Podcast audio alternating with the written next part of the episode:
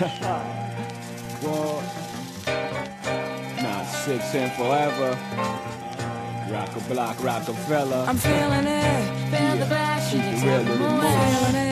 Feel the legs pushing up on the sand. I'm feeling it. Feel the high that you get from the line. If you feel it, I keep it realer than most. I know you're feeling it. Crystals are nice. I like the toes. I keep on spilling it. Bone crushers, I keep real close. I got the skill for this. On my back, the flyers closed, looking ill as shit. Transactions illegitimate, cause life is still a bitch. And then you die, but for now, life, close your eyes and feel his dick. Since diapers had nothing to live for like them lifers, but making sure every nigga stay rich within my cypher. What up, what up, what up? It's your boy Kyle, a.k.a. The Perfect Gentleman. And this is your boy Jay with the Suede Soul and the Velvet Vibes. Lorenz Tall, Mr. Love Jones, Live, Audible, Everything, Answer E, all of the above, a.k.a. Snapple Facts. And we're back with another... Oh. You're supposed to say, yeah, we back. Oh, I'm sorry. With another episode of Bourbon and Boy Shorts. Two single fathers, two single guys talking about love, life, and drinking libations. Mm-hmm. Yeah. We had this last week. Yeah, we did. We had it last week, maybe the week before. So we back with the Sagamore Spirit ride again. Yes, sir. And what's in here? That is the Grainstone Scotch, aged for 2 years in bourbon barrels. All right. And I'm about to finish off this cup of Crown Apple, and after that, I'm going to attack that one. Does that Crown Apple taste different? We had it in a barrel aging for like a month or two. Does it taste anything special about it? I feel like it's more like really sweet. Like it's... The sweetness is coming out way more, but it's good. Yeah. What I know, the random bourbon stuff. I noticed with the barrel, like some of the sugar was coming out as we had it filled with the Crown Apple. On the outside? Yeah, on the outside, like it was seeping through. Pearl? Yeah. So I was like, that's interesting. So I'm gonna put something else in there. I might put some rum in there next. All right. And you gonna age that? Yeah.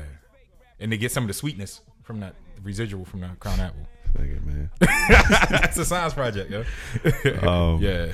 So we got that. So yeah, we do have a interesting special guest in here tonight. Yes, sir. With a slight studio audience to the right of us. This brother I just met and heard today.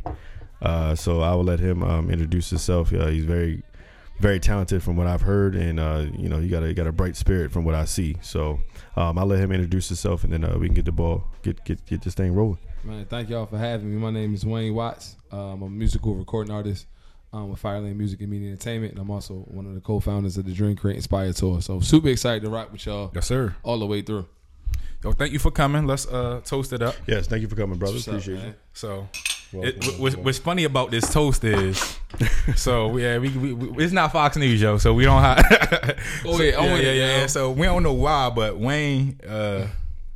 So we poured him a drink, and he like, you know what? I'm gonna have it here for aesthetically. I don't want to mess up the vibe of the show. Yeah. The show's called Bourbon and Boy Shorts. Exactly. So I'm not wearing boy shorts. You know what I'm saying? So like, nor would you be here. Feel me? So I'm saying like, I had to at least have the, you know what I'm saying, the bourbon. Yeah. But I'm just gonna let it rock there to respect your show. But to that, we also had like maybe like we'll say 3 episodes. We'll say 4 episodes where we really didn't drink. Like we had episodes where we fasted during the beginning of the year. We was in fasting, and we drank water like pretty much the whole month. Okay.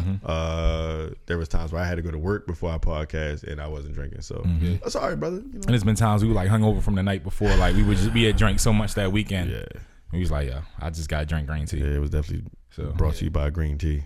Yeah, so Turkey Hill green tea. Like that's the no, it's it's really the elixir to cure yourself. Yeah. Excuse me, but so Wayne, tell us a little bit about yourself, where you come from, what you do, what you plan on going, and all of the stuff like that. That's what's up. Yo, first of all, someone shouts you out for saying I got a bright spirit. Yo, I've never heard that before, but I like that. I like the energy in this one. Let's start off one of my favorite Jay songs, so I'm excited. So my name is Wayne West. My name is Wayne Watts. I'm from over West. That's you feel me? I was going straight into it. I might as well just call myself West Side now, but from over West. Parents are musicians, so my mother plays lead guitar, my father plays bass. Always been into music. From here, moved to Denver like in 2010, and then kind of got into education a little bit. Like was really into like working with young people. And what's dope is, while doing that, I originally started it, honestly, I ain't gonna hold you, like I was substitute teaching I remember Black Diamond, because I could do shows. Yeah, so I could do. So I was in this group called Black Diamond. Shout out to Johnny Graham, or Professor PhD, Dr. Graham. Feel me, Dr. Graham. But that's how me and Jeremy linked, because you know, we was in the, I was in the group, and I would substitute teach during the day while they, some of them still in college. So I'd be dead tired from working with kids all day. You know what I mean? But at the same time, I started like growing an affinity for like working with young people. You know what I'm saying? And then also like throughout it, kind of seeing like the pitfalls in the education system. Yeah. And like you see it, like, because you see little you, right? And you also see the non-outlets for it, right? You know what I'm saying? So it's like, damn, now I actually care about this. You know what I'm saying? And then realizing how much I didn't like the education system. But then while doing that, realizing how much I hated the music industry as well, for like the, some a different set of things, right? So when I'm looking at the music industry, it's like, wow, all the artists have to do the same type of press run, or you gotta have 18,000 freestyles, and all these other, you know what I'm saying, all these other things that started mattering. So I think that kind of built into what we started doing, and we, you know, that's kind of like what fueled me to kind of really take that next leap in my career. Right. So and you talked about the music industry. I don't think we've had anyone really delve into it too much, even when we had Ernest on here. Like, what's your experience with the music industry? Like, I know I listen like to the Joe Budden podcast, so I get a lot from that, and then just being fans of music. But like, so there are things about it that you don't like. We noticed the press tour. So whenever someone has an album, they go to Breakfast Club, Hot 97, my man in California, Big Boy. They hit somebody in Atlanta. They go with a whole bunch of DTLR freestyles or something like that. Like, so you noticed it, but. So what the things I didn't like, you know what I mean? All right, so like not necessarily the Breakfast Club interviews, but it's like when you doing interviews with people that don't really rock with you, they sitting across from you, and you got to talk about the same question over and over. Hey, so, but like before the interview and the mic go on, they didn't really care about you. When the mic go off, they don't really care about you. So now you got to bring another type of energy into it. You know what I'm saying? And then fake energy. Yeah, you got to bring fake energy into it, and then like. Just seeing like, how can I put it, like how payola was set up then, you know what I'm saying, and then like paying for play, and then you got these verses and you doing these songs about such and such, and people saying they feeling you, but it's not playing on radio. You know what I'm saying, at that time, and at that time we only had, you know, that was only our outlet. So now you frustrated with the people at radio, but you don't realize, you thinking that they gatekeepers, but they really butlers at the door, like they can't really open the door up like that, you know what I'm saying? So that's mad at the wrong person. You know what I mean? So that's kind of, you know, how it was at that time. And I think, like, the great thing is that I then kind of was able to use that in education, right? Because then you get mad at certain things, but it's really the system of how it's set up. So because I had this, like, distrust of both systems, it's really relaxed me as an artist and as an educator to be like, I don't care about neither side of these. You know what I'm saying? I'm not trying to be a principal, and I'm not trying to sign to a major league. Right. But I'm going to finesse both back and forth. You just keep your hands in both pockets. Exactly. It's nothing, never, ever, ever nothing wrong with that, because one could crumble, one could, you know, be successful. And that's like the one of the greatest things of being like basically, I guess, I say multi-talented artist, is that you never grow tired of exploring your possibilities. And that keeps you relevant. You feel me? So it's like, all right, I did this, you know, for musically. I did this musically wise, so I'm cool. We're here. Let me slide over here back with the youth, you know, see what else I can get them engaged with, and then, you know, jump back over here so I can use the youth to, you know, drive my music again. And the youth keep you not just relevant, but inspired. They also keep you inspired, because it's not a fake thing. It's like, man, this like today we was at the Food Project, right? Oh, that's my fault, yo. Oh, my bad. You got all the way. I was like, damn, did I say that? So that's what we doing today? Is that in my mind? No, my bad. I thought it was in my mind, and I ain't say it. I was like, yo, I got deep. These niggas, they can read my thoughts. Hey, I ain't even had bourbon for that, yeah. So now I'm playing. But now, back to what I was saying, like the kids really, from a creativity standpoint, they make you remember why you did it. And then like today we was at the Food Project with them over there. You know what I'm saying? And we were cooking up songs, and you have kids coming up with stuff, and you were like, oh man. So like before we even started, you know, back in the day when you like making beats up with the pens, you know what I'm saying? Yeah. But you see like that, and you're like, you're in the classroom setting, that's disrupting stuff. But right here, yo, nah, come over here. Put the snare on. You already got the snare. Like your snare harder than the snare that's gonna come out of Pro Tools. Right. You know what I'm saying? So like that keeps you, you know what I'm saying, creative, and it really keeps you tapped in, you know what I mean? So that's what's up, man. Yo, to that, I know we gonna jump around a little bit because I want to get back to the Black Diamond days. And that time we got lost in Philly, but we did. You were talking about the students beating on the tables and things. Yo, how does that tie into the tour? Because I know that's a piece of that is part of the tour. And tell us about the tour you're going on and how that got started. All right, so the tour is the Dream Create Inspire Tour. It's an 8-city, 8-school, 8-access service. 8 shows tour. And what we do, number of new beginnings. Yeah, exactly. So that's what it is. 8 is wins. Number, I like that. 7 is completion. 8 is new beginnings. I love when people tell me stuff about numbers. I got, you know what I'm saying? That fits into. You know what I'm saying? I didn't even know that. Shout out to us and our new beginnings. Yeah, yeah. AKA Snapple Facts. Was that Snapple Fact? Was that Snapple Fact 888 for real? Yeah, I like that. Yo, go ahead. Yeah, I appreciate that.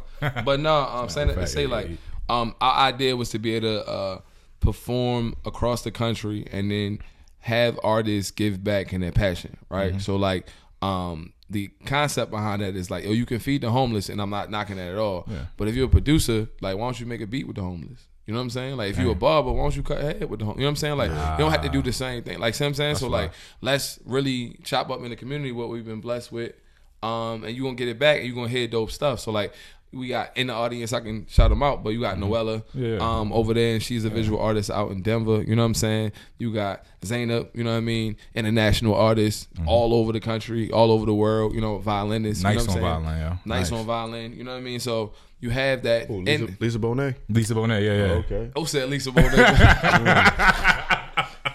It's a different world where we come from. Yeah. But, Denise? Yeah. Oh, hey, you do give Denise vibes. Don't say she got me. You do give Denise vibes, yep. But saying that to say like, that's the idea. And in each stop, we have different artists coming in from Denver, and we also then link with artists in that specific city. So that's really the dopest thing. So like, you know, the other night we was at Motor House. We had Greenspan, shout out to him. Had Easy Jackson, had Black Root. You know what I'm saying? And then Johnny and a bunch of different artists coming in. So our idea is to do that, and then in the morning we do songwriting workshops in the community. So that's kind of what the tour has really turned into. I wanna really, like, after this is all recorded and said and done, because I work with youth as well. We spoke a little bit off air. Yeah. They're about to graduate June 15th. Okay. It's called Free State Challenge Academy. So it's basically like a program, in the term that they use, at-risk youth.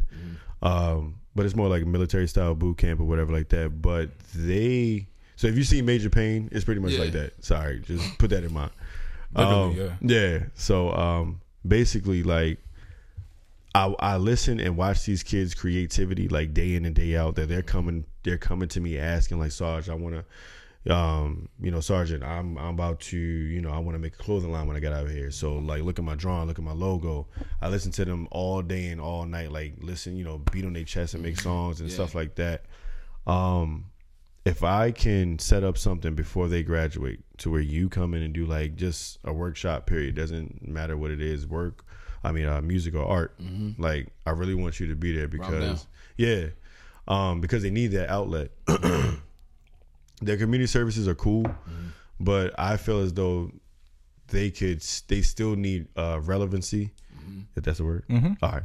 Yeah. They still need the relevancy of somebody who is into what they are into. Them going to a community service and sweeping or cleaning up, Habitats for Habitats for Humanity. Yeah, that's cool. Yeah, it teaches them to give back. Like, that's cool. I'm never going to knock that. Yeah, but as sometimes you need to have, like, relevant workshops or something for them to stay, like, engaged, because like, them going to clean and move furniture all day is going to get old. You know what I'm saying? So for them, I like to keep them engaged. Like, I like to talk to them about the podcast. I talk to them about promoting and throwing events and things of that nature. So with what you're doing is right in the alley of what these kids need, not want, but they need it.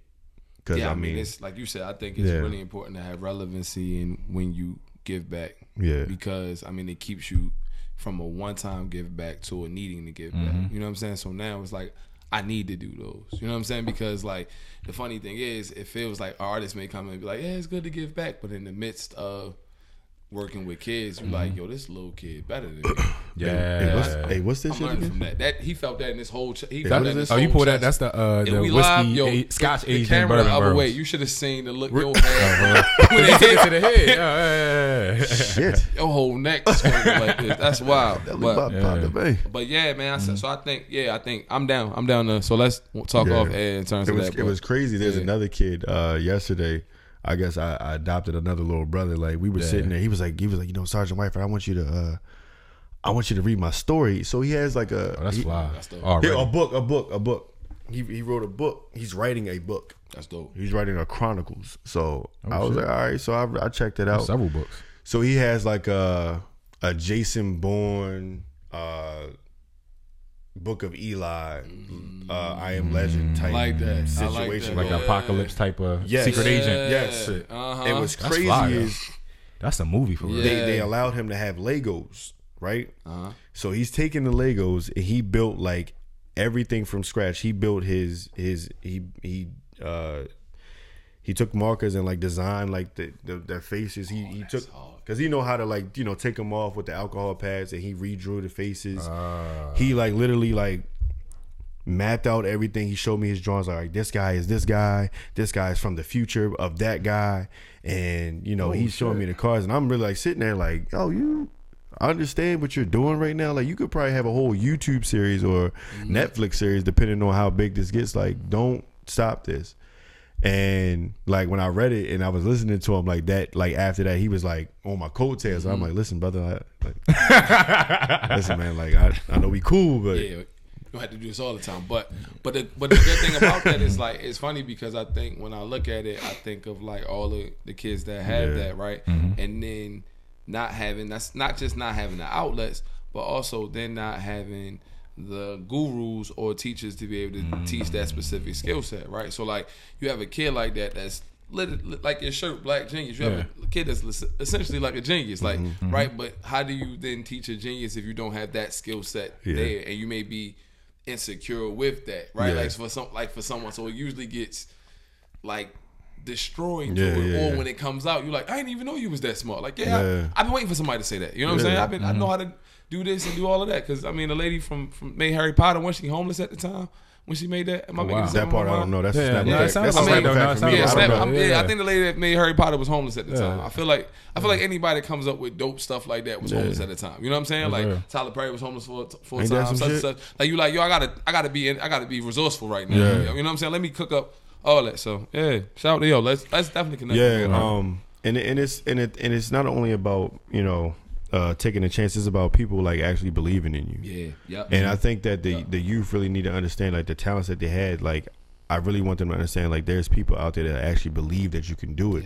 And I tell them all the time, when you graduate, don't take the year break, don't take the whatever break that you're going to take. Like keep grinding, because a lot of people make the mistake when they graduate high school or college I'm gonna take a year break and then I jump right back into it. That year break is detrimental to whatever future that you wanted to build, or whatever, you know, entrepreneurship, whatever you're trying to establish. Like that year off could have been a year you could have like had business cards. It's like LeBron saying, you know what, yo, I'm gonna take a year off. You know what I mean? Like I'm gonna take a year off from. Nobody does that. You know what I'm saying? So you can't really do that. So with these kids, what that I deal with, versus the kids that you know, same, not versus, but same kids that you deal with. You got to keep them encouraged, and I think a lot of the times where the areas that they come from and their environment, it's always a letdown. Excuse me, that they really have no hope and nobody's there to actually give them that push of encouragement. A lot of them come from single parent homes, and it's like, you know, mom or dad's just too tired to even give them a thumbs up, thumbs down, or, you know, congratulations, or I love you, or a hug, or whatever like that. So when they finally get that love, you know, from us, or they get that acceptance or encouragement from us, they don't know how to deal with it. And it's hard for them to accept it because they don't know if it's real. They don't know if it's like, you know, when an animal sees something different, they sniff it and they, you know, back up and they come back to it again. They're like that. Yeah. And I, you know, like I said, to your point with you are like a very, very significant piece to like you know, an outsider from me, because me, they look at me as like authoritative. They don't look at me as like, you know, I'm not really human to them. You know, I'm a robot. You feel me? But like, it's good because you provide the discipline on it, right? Yeah, the structure, which is just as important. Which is just as important. You like, you need both of those. Like I'm saying, I think what you provide is that stable reinforcement of structure that they'll need to survive anywhere off of. Yeah. So I think the combination of both of us is essential for kids to pick up. Yeah. Yeah, I think it's cool too. You know, with working with the kids, like Wayne connected with a lot of people that we already connected with, right? So he connected with the B Org, and he connected with Fly Nerd. Nice. So when he tipped me, he was in town, and Johnny told me he was coming in town. We talked a minute ago, but he was here. Yeah. So he was like, we was on the phone. He was like, yeah, I'm looking for vendors, and I was like, yo, check out Fly Nerd. He was like, yo, I just seen her. As a matter of fact, I'm wearing one of these shirts now. So he was at an event, I guess, a couple days ago, last week, and he linked up with Andrea.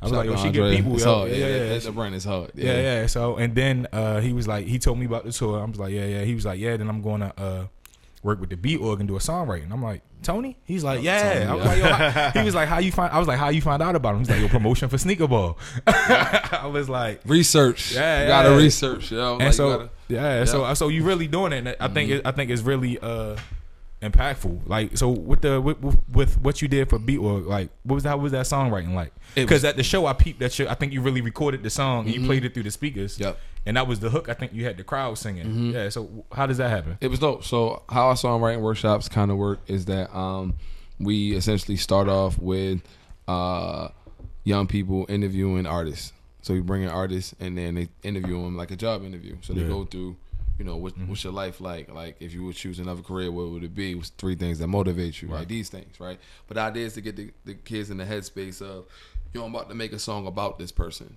so I need to know about this person, right? And then, like, what capacity do I need to know this person in? Like, is this person in the song like my best friend in there? Is it the cab driver that's such and such? Is the DJ at the club? Like, is it somebody going through a heartbreak? So they're going through, you know, how they doing, be able to doing that. And then the next level of it is then we have them go through books, right? So we have books set up and the kids go through different books to then find phrases that fit that interview. And we intentional, like in some of the cities we're connecting with local authors. So Kandwani, Fidel, we got books from him from the Hummingbird in the Trenches joint. And made sure that they were, you know, in our Baltimore stop. We also take it to other stops, but in different cities, we taking different, you know what I mean, different authors there. And the kids are able to kind of go through that, coming up with cool phrases. Once they got a phrase, they then come up with melodies from the trained artists. Okay. And then, but the kids come up with some really dope cadences. And then the artists kind of just accent what's going on. So then everybody then picks up the phrase and it goes around and they make a beat out of it, right? And then what's cool is it's building in different cities. So like we did DeKalb County Boys and Girls Club and they came up with the hook. Okay, Atlanta. Right, shout out to the ACL. So they did the hook. Then we went to House of Diamonds and got up with the not Jubilee the strip club. Program. Yeah. It would have gone all the way left. Not to be confused. That's another tour and another conversation. So we went House of Diamonds, you feel me? And they cooked up, so the young ladies there, they cooked up like the verse for it, and then using the previous hook. Yeah, And then I don't know if you remember Ricky, Tino Productions. Yeah. Man, so he was happened to be in town. Oh shit. Yeah, so he came through and chopped up the beat, but the kids in Atlanta started the beat. So then Tino added stuff to the beat. You see what I'm saying? Then we went to the B Org, and then we added parts that would be like phrasing for a bridge because it was younger kids. But the cool thing with young kids is they're gonna come up with something that's catchy enough for everybody to remember. Because we tell them not to write it down. Like you don't listen when you listen to Drake, you're not writing down the hook of God's playing. You just know God's playing. You feel me? So that's how they coming up with their hook. Okay. You know what I mean? So we did that with them, and then we gave like we supported local vendors that have been coming to our shows and gave their stuff away. So like Fly Nerd, a little girl got a Fly Nerd shirt. You know what I'm saying? Yeah. So that's kind of what the songwriting workshop looks like, and then we flip it live on stage. So when we go to the show, we're like, all right, this is what the kids in your city and in other cities cooked up, and then we teach the crowd that hook because the kids already have tested it's gonna go. They tested it in each one of their stations, so we know it's aesthetically pleasing. It's going to be easy to catch up. That's kids dope, picked man. It up. See what I'm saying? So yeah. live, a band's going to now pick it up and see if we can transpose that yeah. musically and then turn it into something. And that's yeah. the that's the whole thing. I gotta get him that. Yeah, yeah, yeah, yeah. You onto something, yo. You're onto something. I think it. I don't know if this is a nonprofit yet. Like we looking to flip it. It need to be flipped into a nonprofit. Yo, this other co-founders here. Shout out to Destiny Hardy. We get them on. Shout out to Destiny Hardy and shout out to Joshua Thompson. Because when you were telling me, I'm like, yo, this is what's because you could take this with anything, but I think especially with black kids, yeah. music, yeah, because it's innate to us. Like it's in our soul. Like it's and it's important. I think that's why the music industry. It's so heavily regulated and it's such a game because of the power of it. So somebody knows that like yeah. if we give you this, yeah. you'll be able to change the world. Like you know what I'm saying? So like that's school system's so regulated. Yeah. Yeah, because if you free your mind, regulations yeah. because all right. So if you say this is the outlet and I can cook up and show that I'm brilliant that way, it changes the whole game. But if I don't have that outlet in there. Then I'm gonna look like I'm the dumbest kid ever just because I know how to curate and I'm not gonna just take what you just said and verbatim. I need to assess it by everything I've ever learned Facts. And feel your energy say it to me. You know what I'm saying? So you know what I mean? So that's yeah. It's just what you're doing with the two key things here in this situation is encouragement and youth. Mm-hmm. And they have to be synonymous with each other. Go ahead, man. I think dictionary. Go ahead, man. They gotta intertwine with each other very well. One of the reasons why I love what I do. I mean, I may be tired and I may be stressed or whatever like that, but at the end of the day, working with these kids is like something that I really, really, really love doing. Mm-hmm. But the fact that like there's other people out there. I'm not negating you, but from.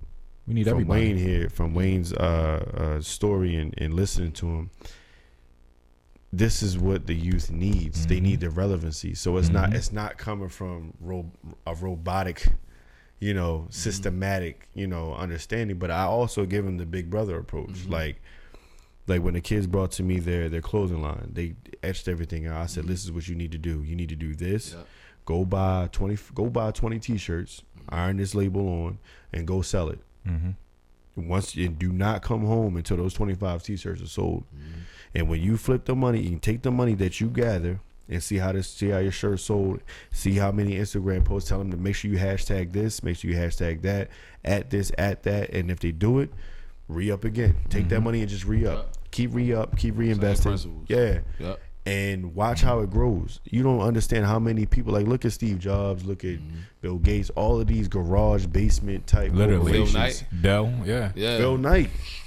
You know what I mean? Tinker Hatfield. All of these people that, are basement, basement made labels and corporations, they gotta start somewhere. It's not just out of the sky. Like here's Nike. Like these people actually started somewhere. They started on the same level as you did, same as we are, same as you are.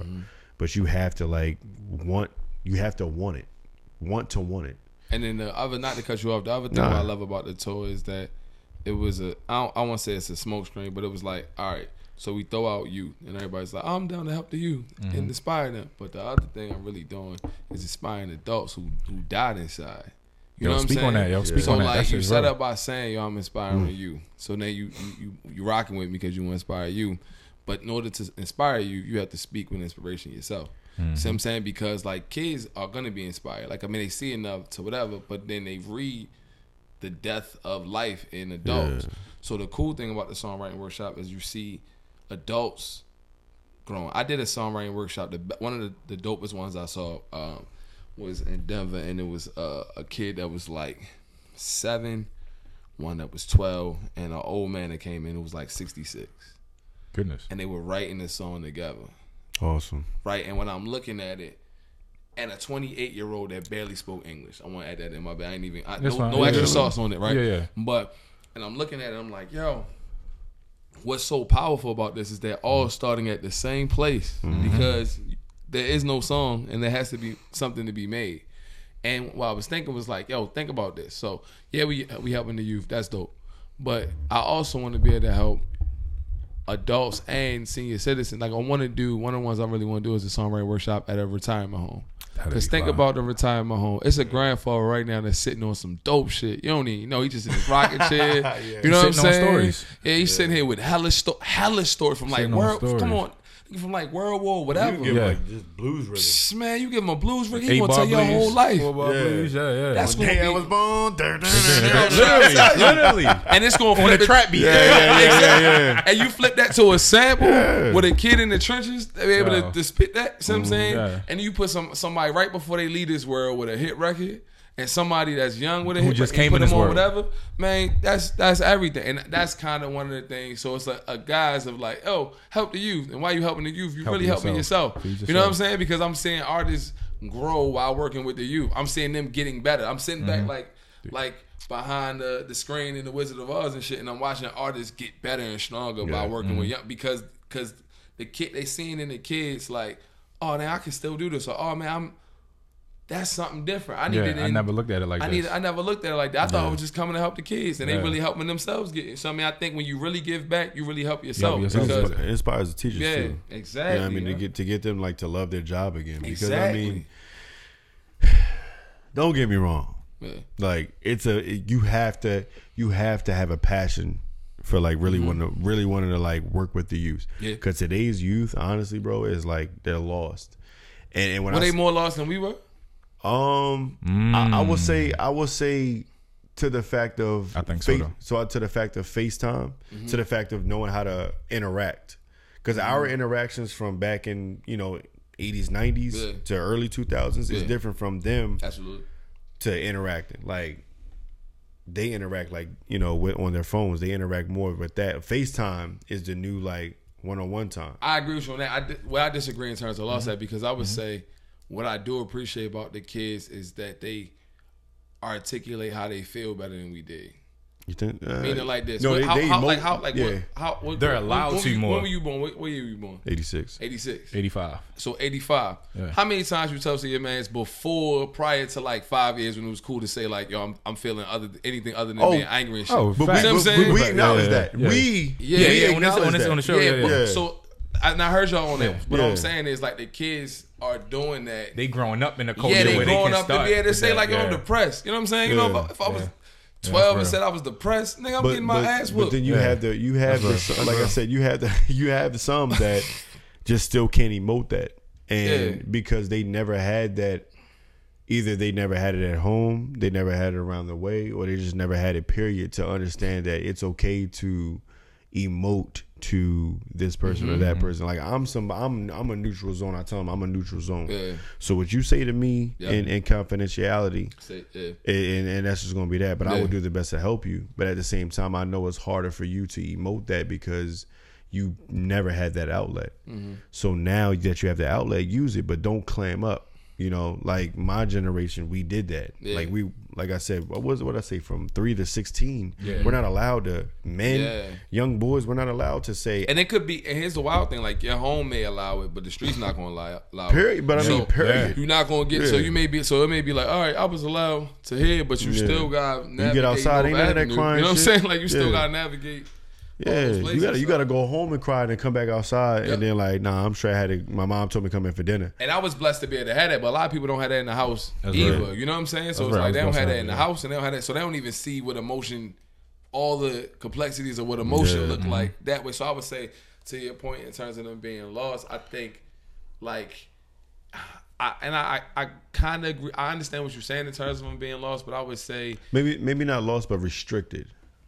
In a sense of emotions, to where and how and who they can emote to. I think it's a bigger disconnect between the youth and who's right behind them than it was between us and our older brothers.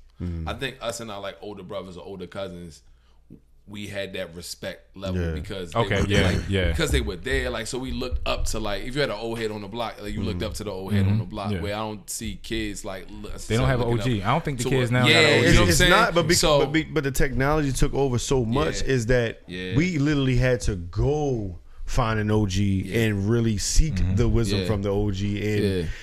OGs were myths back in the day. Like if you even seen one of the OGs walking in there, you'd be like.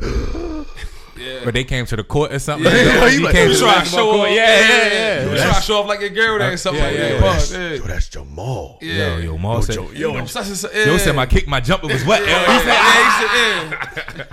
Oh, yeah, you the one that, yo, your grandmother did it. Like, yeah, that's my grandmother. Yo, my grandmother did that. Oh, that's what's up, man. That's nice to meet you. Like, yeah. Heard about you. But Jamal said what's up to me. Yo, I said that shit. He ain't say nothing to you because you had those on. Right? Like, yeah. So, but that doesn't happen anymore because the kid then becomes the OG.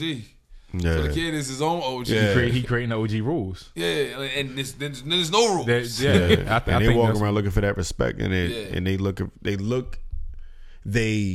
go about it in the wrong way. They don't. It's not a.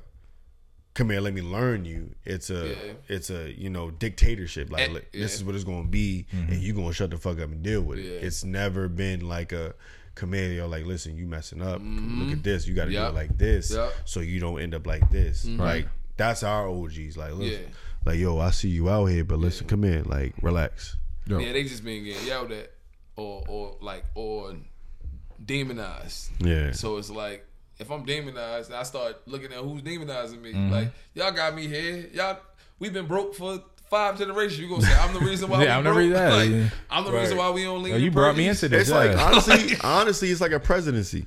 True.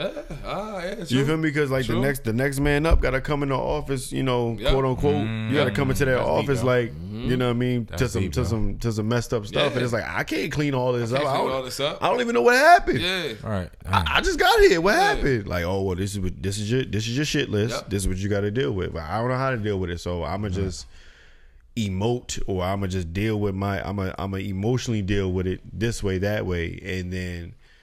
Halfway deal with this, halfway deal with that, suppress this. This looks like more of an issue, so I'll address that. But all the while, you're forgetting about these people over here, and it's hard. Yeah. It's really hard to deal with, you know what I'm saying? It's really hard. To that, I got asked to speak to 5th graders next month. That's what's up. Yo, y'all both work with kids.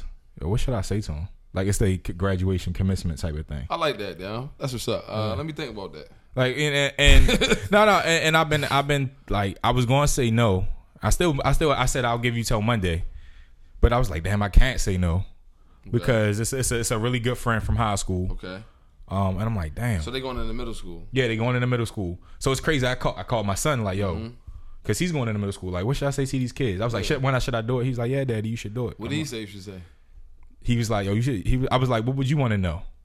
Because at first I asked him, I was like, what should I talk about? I don't know, daddy. I'll let you know. All right, cool. Well, what would you want to know if someone came to speak? He was like, I would want to know what it's like to be in middle school. Mm-hmm. I was like, damn. That's so simple, but makes perfect sense. I would also ask a 6th grader what they wish they would have known going into middle school. Like, because they are right there in front of it. So, like, what would they have wanted to know? Going into middle school. Mm-hmm. That was deep. Are we supposed to answer? Yeah, no, it wasn't rhetorical. Yeah, no, it was real quick. I'm asking y'all. Y'all work with kid children, like. I mean, I would say just be prepared for the unexpected or expect the unexpected. Mm-hmm. Like you just really have to like kind of. It's tough because everything is so different now. Like I only can speak from the past because that's how I grew up, but. Mm-hmm.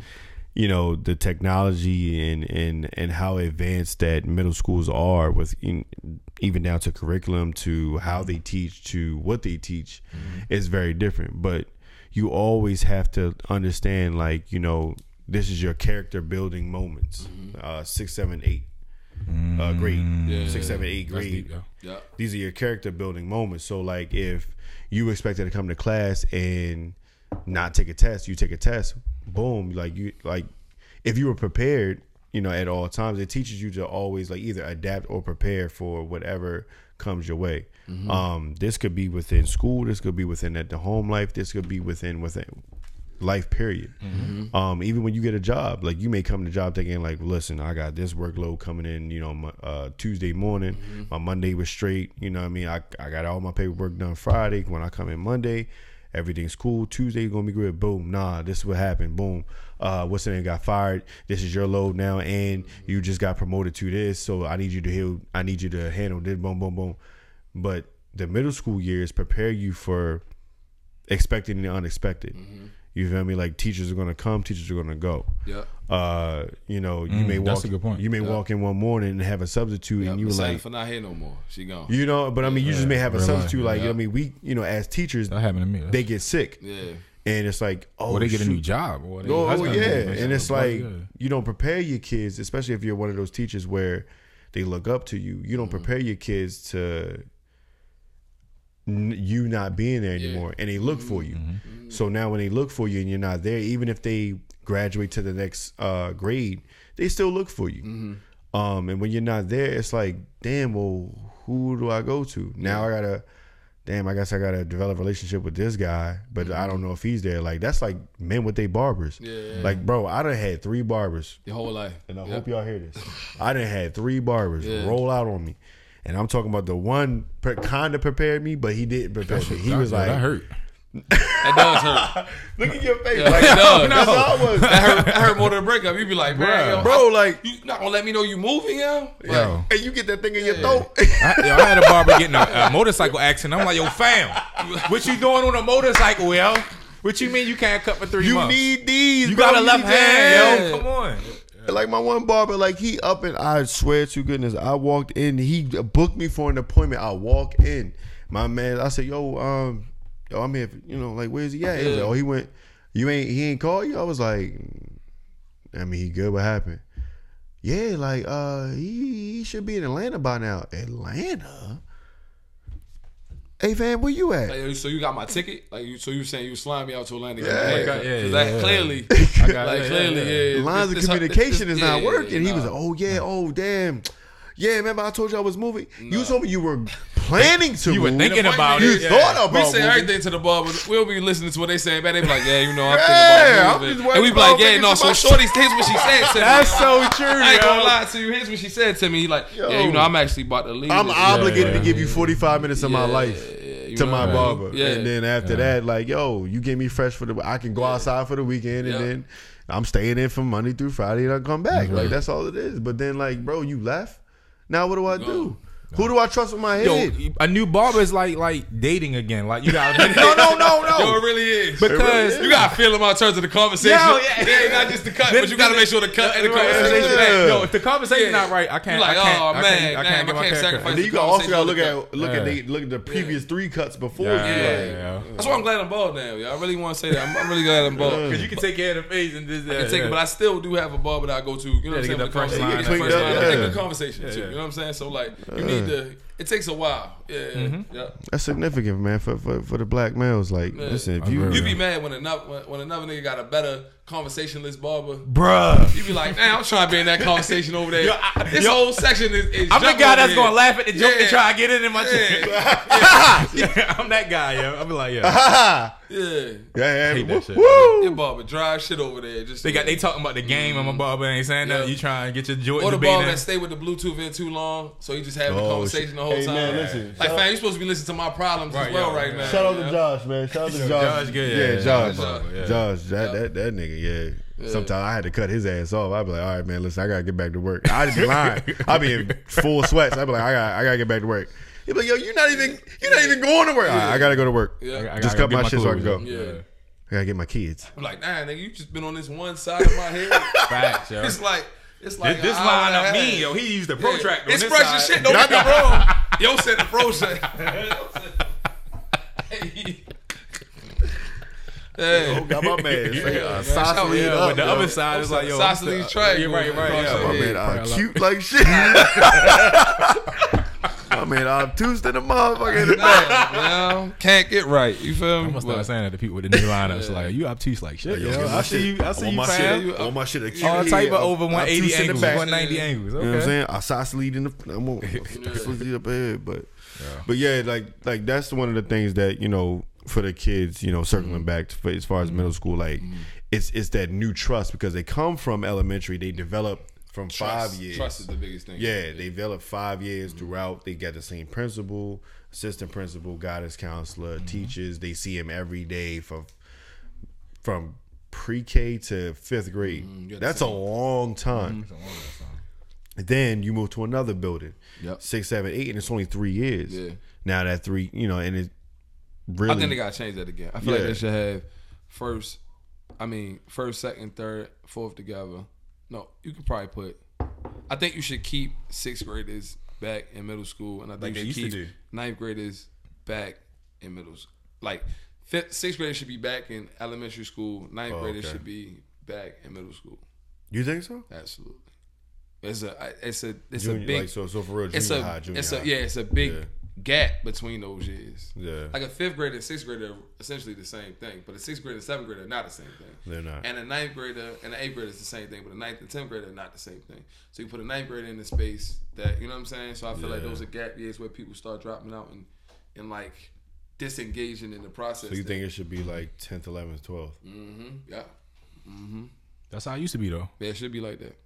High school is 10th, 11th, 12th. I would say that if you do 10th, 11th, 12th. Well, my father went to school at least. Yeah, because you can do because it's programs that you can do like early college in there. So like 11th grade, you can start your early college, and so if you really prepare the 9th graders and keep them back there, then by 11th grade you can really be start really cooking for real. You know what I'm saying? As opposed to then trying to play catch up for that's what you do in the 9th grade. Private schools do that because of sports, but often like when I was looking at going to McDonald's, they would debate now keeping me back. Put me in the 8th grade as opposed to 9th grade, just so I'd be a year bigger. Yeah. But, sports. But socially, it makes sense. Exactly. Yeah. Yep.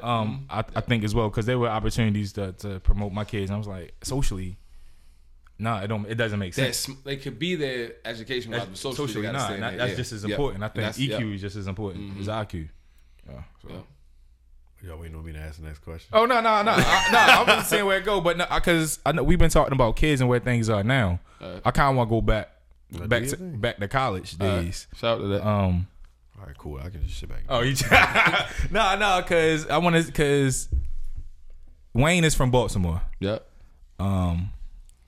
But he's in Denver now, so I want to walk through how we go from Baltimore. How we get to Denver? How we get? Because everybody's asking this question. I literally don't know. Hey, yo, this question. But everybody's asking. But I want to walk it there. Matter of fact, people was like, yeah. So you were Denver now. Yo, so you in military? Like, no. Like, why you do that? Exactly. But why you do that? How you get there? I want to go back to the Black Diamond days. All so this is Johnny's band in college, helping them book shows and shit. Yeah, that was awesome. And how I met DK was it may have been at the backstage at Santa Fe, or one of them random clubs in DC in College Park. Mm-hmm. Yo, what was that like? Yo, gigging and touring in college, yo, because y'all was doing real shows, making real, a couple dollars for a college kid, and then fresh out of school. Yeah, it was. I would say, all right. So in college, it was really dope because I recorded my first album when I was like 16, 17. So I dropped it when I was a senior in high school. So my senior year of high school was kind of lit because I went to like the Billboard Hip Hop Awards, met Kanye, met Lil Brother, Pharrell, all of them. Like I got a chance to meet them like early, like nice, and it's like. Oh, you was the man at your school because your school was a little uptight. Yeah, it was. So my parents really invested a lot in education. So I didn't have no fresh gig, but I did go to Calvert Hall. You know what I'm saying? So it was like I went to Calvert Hall, but I'm taking 3 buses to get there. You know what I'm saying? But you got the legit Tyler Perry story. Facts, yo, like. Exactly. Yo. All my life, that's for real, yo. Yeah, it is. So it's like, so the great thing about that is that I picked up every part of a lot of different nuances, right? Because it's like when you do that, it's like, all right, well, I live here. I'm blessed to be able to have my parents stay in the same home. You know what I'm saying? So that then allows them to be able to spend more money on education as well. You take me out of that, then I'm going to my zone school at the time. Yeah. And the type of personality that I had did not fit with any school system anyway. You know what I'm saying? Like I was in trouble all the time. I was in trouble all the time. Like I remember in my zone school, Hilton, I remember like them kicking me out like I'm being like in the 2nd grade, and all they would do was just send me down in the kindergarten room because Miss Marcus was the only teacher I could really rock with. Right. So, but saying that to say like, forget all of that. I would say like it was cool in high school because at the end of it, like I was doing shows in high school. So I remember like signing autographs in the library in my high school. You know what I mean? And then doing shows and leaving. You know, you leave school for basketball because I used to hoop too for real. Right. So like I would leave school for shows. You know what I'm saying? So it's like, yo, you going with the team? Nah, I'm going with my man's. Yeah. We performing in down DC. We getting it back. We coming back. You know what I'm saying? So that was cool. And then college was cool. I think. The biggest non-cool or the shit that fucked me up was right when I left college. I thought everything was gonna pop right then and there. Right, like literally my senior year of college. Right, I'm I tell you, it was like opening up for Asher Roth and shit. We was doing all, we was opening up for everybody, and they played Dougie Fresh. They played the record on the Art Fest and all that. Mm-hmm. I mean, Artscape and all of those. Yeah. And so they played like my single on the radio, at PGC. So they played it down there because I was down there. So one of the on-air personalities was like, yo, we about to have you in the studio next week to talk about the next one. So I'm like, oh, it's about to go. You feel me? I'm about to graduate. I just did this. I did the show with Luda at the time. That's how old I am right now. But you know what I'm saying? Luda, you know what I mean? I did the show with such and such. It's going down soon. I'm about to hop straight on the tour bus. Man, I hopped out of college straight into Ruby Tuesdays. You feel me? Like, I walked straight into, like... That's a real conversation. Yeah, right into Ruby Tuesdays. And my parents had moved from Baltimore to, like, York, Pennsylvania at that time, in that between time where I'm like a junior or a senior in college. So when I'm leaving and I gotta pack up, I'm going to a place I'm not even familiar with, and it's racist white people. You know what I'm saying? So I'm like, man, I'm serving tables with racist white people with a college degree, and I used to rap. Now I can't tell nobody I rap. Like, this is you know what I'm saying? So it was a juxtaposition of everything, bro. Like, it's like being like, what's the guy name? Oh, my bad. It's an Omar Cook from St. John's. That was nice. Wait. It's a couple. It was I think it was Omar Cook from St. John's. But think of any basketball player you think that was nice, and everybody around him, or Stephen Tyler, all of them. Yeah. That's nice, and you're like, oh, I bet. And then all of a sudden, don't happen. And then everybody's like, your phone call is not answered. You know what I'm saying? Nobody listens to this. You just sitting here like, damn, homie. So what's that movie? Hoop Dreams. Yeah. So that's, I would say, so during college it felt amazing because I got a chance to do all that type of stuff. Yeah. But I felt that was in line with what I was already doing at the end of high school. Right. I think like right at the college is when that, and the best thing that happened for me was that, because I feel like had I got it early, none of this shit that you hear me caring about, I would have never picked that up.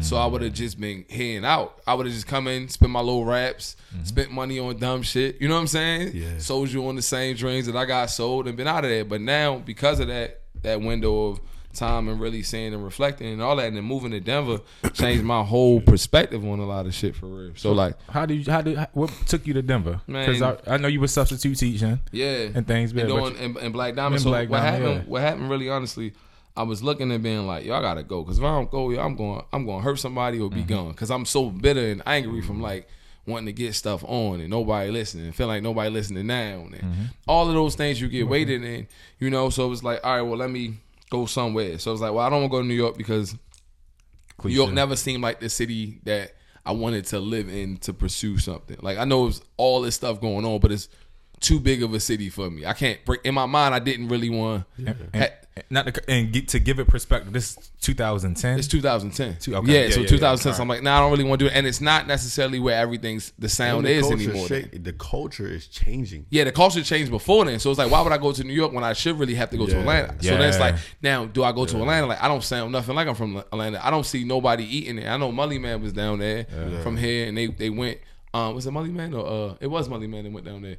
But I'm like, oh, I see other people going there, but I don't see them prospering. I see them doing all right, but I don't see our Sam coming out there, so it doesn't make any sense. So it's like, all right, do I go to LA? So I'm like, that's not our Sam, but I'm gonna try it. So I moved out there. It's a guy from Maryland. Right. I didn't move out there. My bad. I went to want to move out there. I took a trip out there with my man's to K-City. Tone. Yeah. So I was there, and I'm like, yo, I don't really know if this the vibe, but I'm still down to do it, right?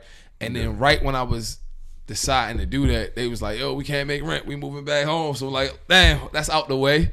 So it's like, damn, that can't happen. So my cousin, older cousin, so it's like my mother's first cousin. So my mother played lead guitar, my father played bass, and they was in a band, and they moved out to Colorado back in the day because my uncle was in like cable. So like when they was giving out them contracts and stuff, like black people got a chance to really kind of bid on it right in that time in the 80s, and he finessed it and moved out there. So then my father was doing that but still doing music. So long story short, my cousin stayed out there and was gigging heavy. So I was like, all right, at least I can try out Denver for a little bit, gig, you know what I'm saying, do some shows and stuff like that, and then move back home in like 2-3 years if that doesn't pop. Or then move to LA when I have like more of a solid thing to do. You know what I'm saying? And then, but everything changed there. Question about that. And it's not a knock, because this is, Lord willing, my kids will have the same opportunity. Yeah. Were you able to free think and or take that chance to go to LA, New York, Atlanta, Denver, ultimately, because your parents were together, you had a fail safe? I think that plays a part of it. I also feel like I had family there. So like my cousin was there. You know what I'm saying? Yeah. Because like, so I think I ultimately went where family was. So even if I didn't have the family infrastructure of that, you had like, family out there. I had family there. You know what I'm saying? Okay. So it wasn't, I wasn't going anywhere cold off of. It's like, yo, if my man's is here, I can go here. If my cousin's here, type of thing. And as far as failing, I mean, I felt I had already failed when I was moving out anywhere. Like I didn't feel like I was successfully moving anywhere. I felt like I got to get out here before like I'm mad, drunk, damn such and such, and then nut up. You know what I'm saying? Right. Like that's literally that's where I was at. Like I'm a nut up now. Like it's just, I feel like everything has crushed, and all the dreams I wanted to go to in terms of music isn't going to happen. I'm getting older now. Nobody listening to this sound. Why would you need to hear me on these when you got other voices popping in? So I wasn't. It wasn't like I'm about to move and be successful. It's like let's see what this happens. Yo, to that talking about a different sound. Yeah. This story sounds like the song "Just a Kid from Over West," and I know that's a little bit. I like the segue you just did. Man. Go ahead. I like that segue. Yo, go ahead. Yo, so I know that I think that song is a little bit more recent. I don't know if it's been in your mind for a while, but because that's happening in 2010, and I think this song is like 2016, 2017 that is actually recorded and dropped. Like, is that song about that time period? Because as you say it, I'm hearing that, but I'm also hearing me thinking about like, nah. This is how actually those things are how I chose my college, right? Because I was scared to go away for all of the reasons a lot of people don't go away or move out of their state, right? Yeah. And so listening to that song, I'm hearing about the struggle. I'm hearing about like, yo, if I stay here, I'm gonna die. Like if I don't change, like I gotta break these four walls, or I'm gonna die, or somebody gonna. I'm hearing that's exactly what I'm hearing in the song. You don't say the second part, but I'm hearing if I don't leave, either I'm gonna die, or somebody gonna kill me. That's a fact. That's a legitimate fact. Like so, like the first part of that record is really about the time I was leaving, right? Because I had a girl at the time, here, and I was leaving, and that's what was going on in my mind. I think it took me a long time to really say it that way. You know what I'm saying? Like, but the things that's going on, right? Because it's just like, all right, like we're from a city that, we don't get a chance to see the success of icons that look like us that transcend our city in areas that we value in our community. Yeah. But we are inundated with seeing them come from Chicago and New York and LA and these places that have the same murder rates as us, but you still see their stars shining. But you see our stars get killed. Like for real, like you know what I'm saying. Our stars don't. Little Laura. Yeah, you know what I mean. So I was like, so we don't see that, right? So then it puts this thing in you that you feel like that's not gonna happen. Right. So since that's not gonna happen, you then hold this thing of how you navigate is it's never really gonna happen. So you start playing yourself as it's never gonna happen, and you internalize that. You know what I'm saying? Yeah, so you start internalizing, ain't nobody from here made it. Like, so why try? Why, like, or yo, I'm gonna try, but they not gonna such and such, and you have all this built up, you know what I'm saying, stuff, and you still like, though you go to college, but you still around people that didn't go to college. You know what I'm saying? Or you still around you. Just because you got a degree don't mean you don't have to navigate every, you know what I'm saying? So like you still in, like you know what that's gonna do, right? So if I'm angry and I'm faded and you angry and you faded and we down such and such and he, you know what I mean, got something and my man's got something, then what's gonna happen? Like if that happens over a course of 5 years, there's a likelihood of some things happening, right? So saying that to say that's kind of why I was in that part of the record. I was just looking at like I gotta leave right now because it's not working for me. You know what I'm saying? And that's the first part of the record. The second part of the record is really on leaving Earth.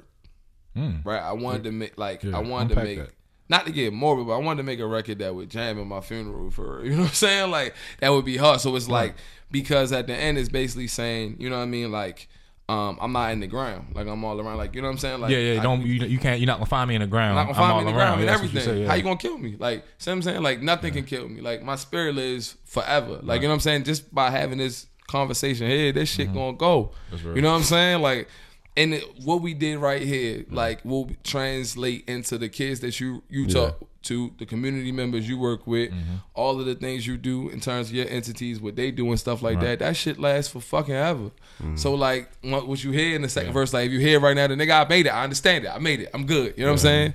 Like, and that's kind of, and saying I'm packing my bags and I'm leaving Earth. It was like one of those ones. And also an ode to people who have passed, you know what I mean, to have passed away. That's kind of what that second part of the, you know what I mean, what the song was about. To pass away, yo. Shout out to your guitar player. I don't know if that was Gary, man. Gary, because you did that Hard Rock show, the Hard Rock in DC. I remember it was Gary. Hey, you had a DJ and it was you. Yo, he killed it. He had it was him rapping, a DJ and a guitar player. Gary, man. My guitar player just passed away, so I went to the funeral too. God bless. I just happened to be in town, man. Yeah, so he's like one of the illest guitar players I've ever. He was an older dude, but he was nasty. God bless on that.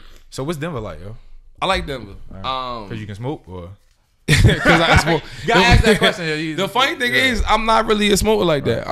Like, I like them. Here's why I like Denver.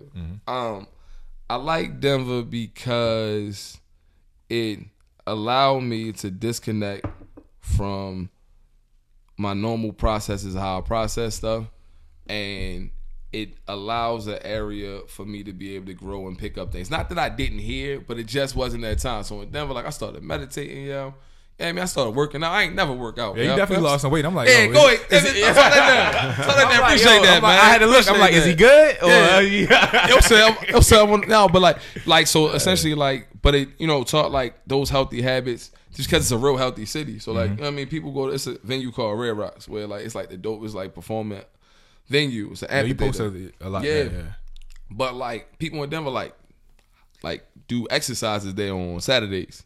You know what I mean? So they run it up the joint and shit, all that type of stuff. So saying that to say like I picked that up, and then also like I found that like coming from where we from, we used to like grinding for stuff or like whatever. And Denver like is more lax. So if you grind that, you cook it up.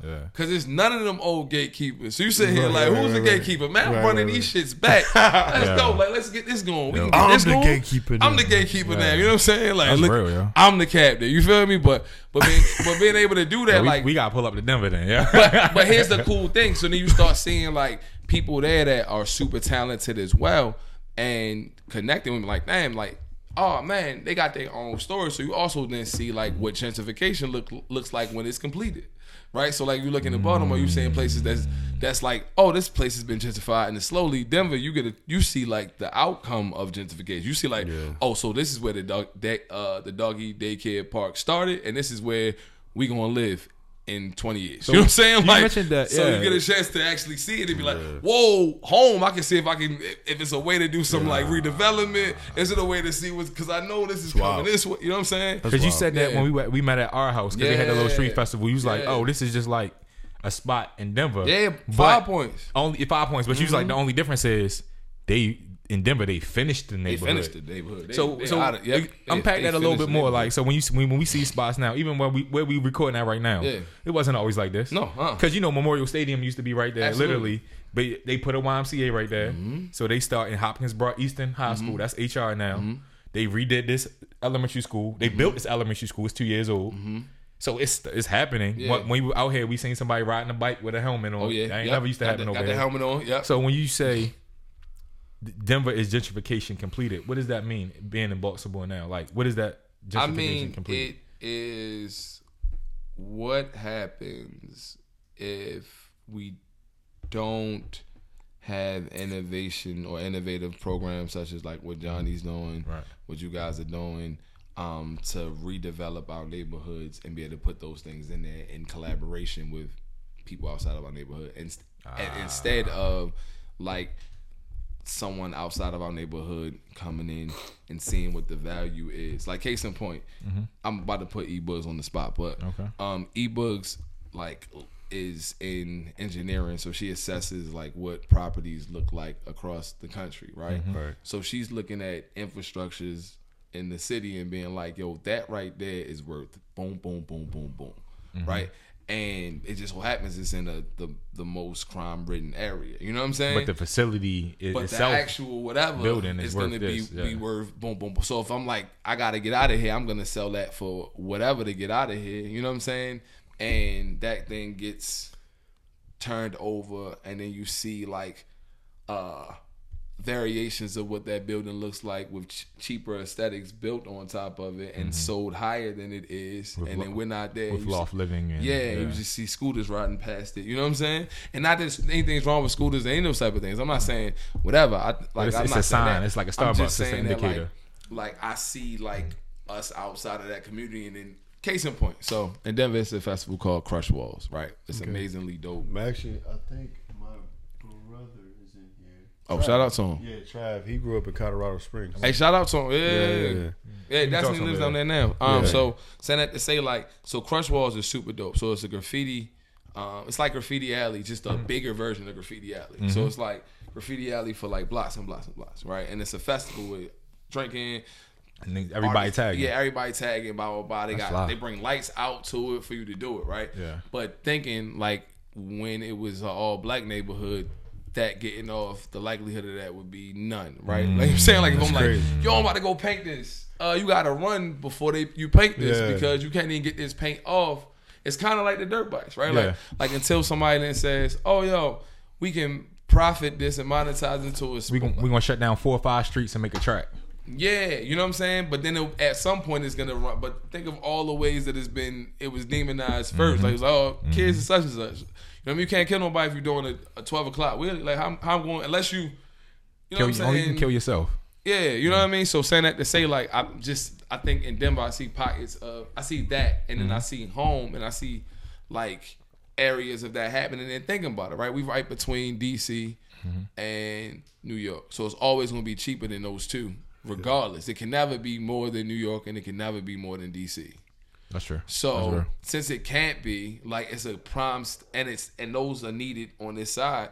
Man, why would I not want to live here if I'm a college kid? And Hopkins is obviously, you know what I'm saying? Why would I not want to be on cobblestone and get faded down Fells Point? Like, let's push all out a little bit further. Let me move this out. You know, I want a little bit more for me to run on. See what I'm saying? So, but with that, we also got to rebuild our own city. I agree with you. Because I agree with you. There's a lot of gems around here. I agree. And a lot of people don't really want to invest the time to get to know that because we have such a bad rep on our city. And the thing is, like, you know, I don't know why our city, I won't say us, but I don't know why we are the way we are, but it's just like one of these cities, like where it's like, even like when I was in Detroit, I was in Detroit for some time. And when I got there, like they had a 75% cut in like employment. And that was teachers, that was city workers, that was state workers, that was whatever. And I'm like, yo, like if a city like this, you know, where they make the automobiles for American cars, you know, the bulk of, if a city like that can go with a 75% cut in employment, then what you think Baltimore can do? But Baltimore really has like some very cornerstone, very, you know, like deep hidden gems that we could all benefit from. But we just, for some reason, I don't want to say we as in people in this room, but like, you know, as a city, I gotta say as a city, we gotta like really big these gems up because we can like learn from it. We have the the NCAA. CIAA. The CIAA come in next year. Yeah. And but the Preakness is leaving though, right? I heard the Preakness is leaving. I did not hear that. Potentially to Laurel. Remember, that's why they were renovating Laurel Racetrack. Yeah, somebody. I did not hear that. That's crazy. I don't know. They're talking about it. Nothing is official, but because if you ever notice, they've never gentrified around Preakness. No, but I mean, you got to think about Bryn Mawr. Yeah, that's a top school. Yeah.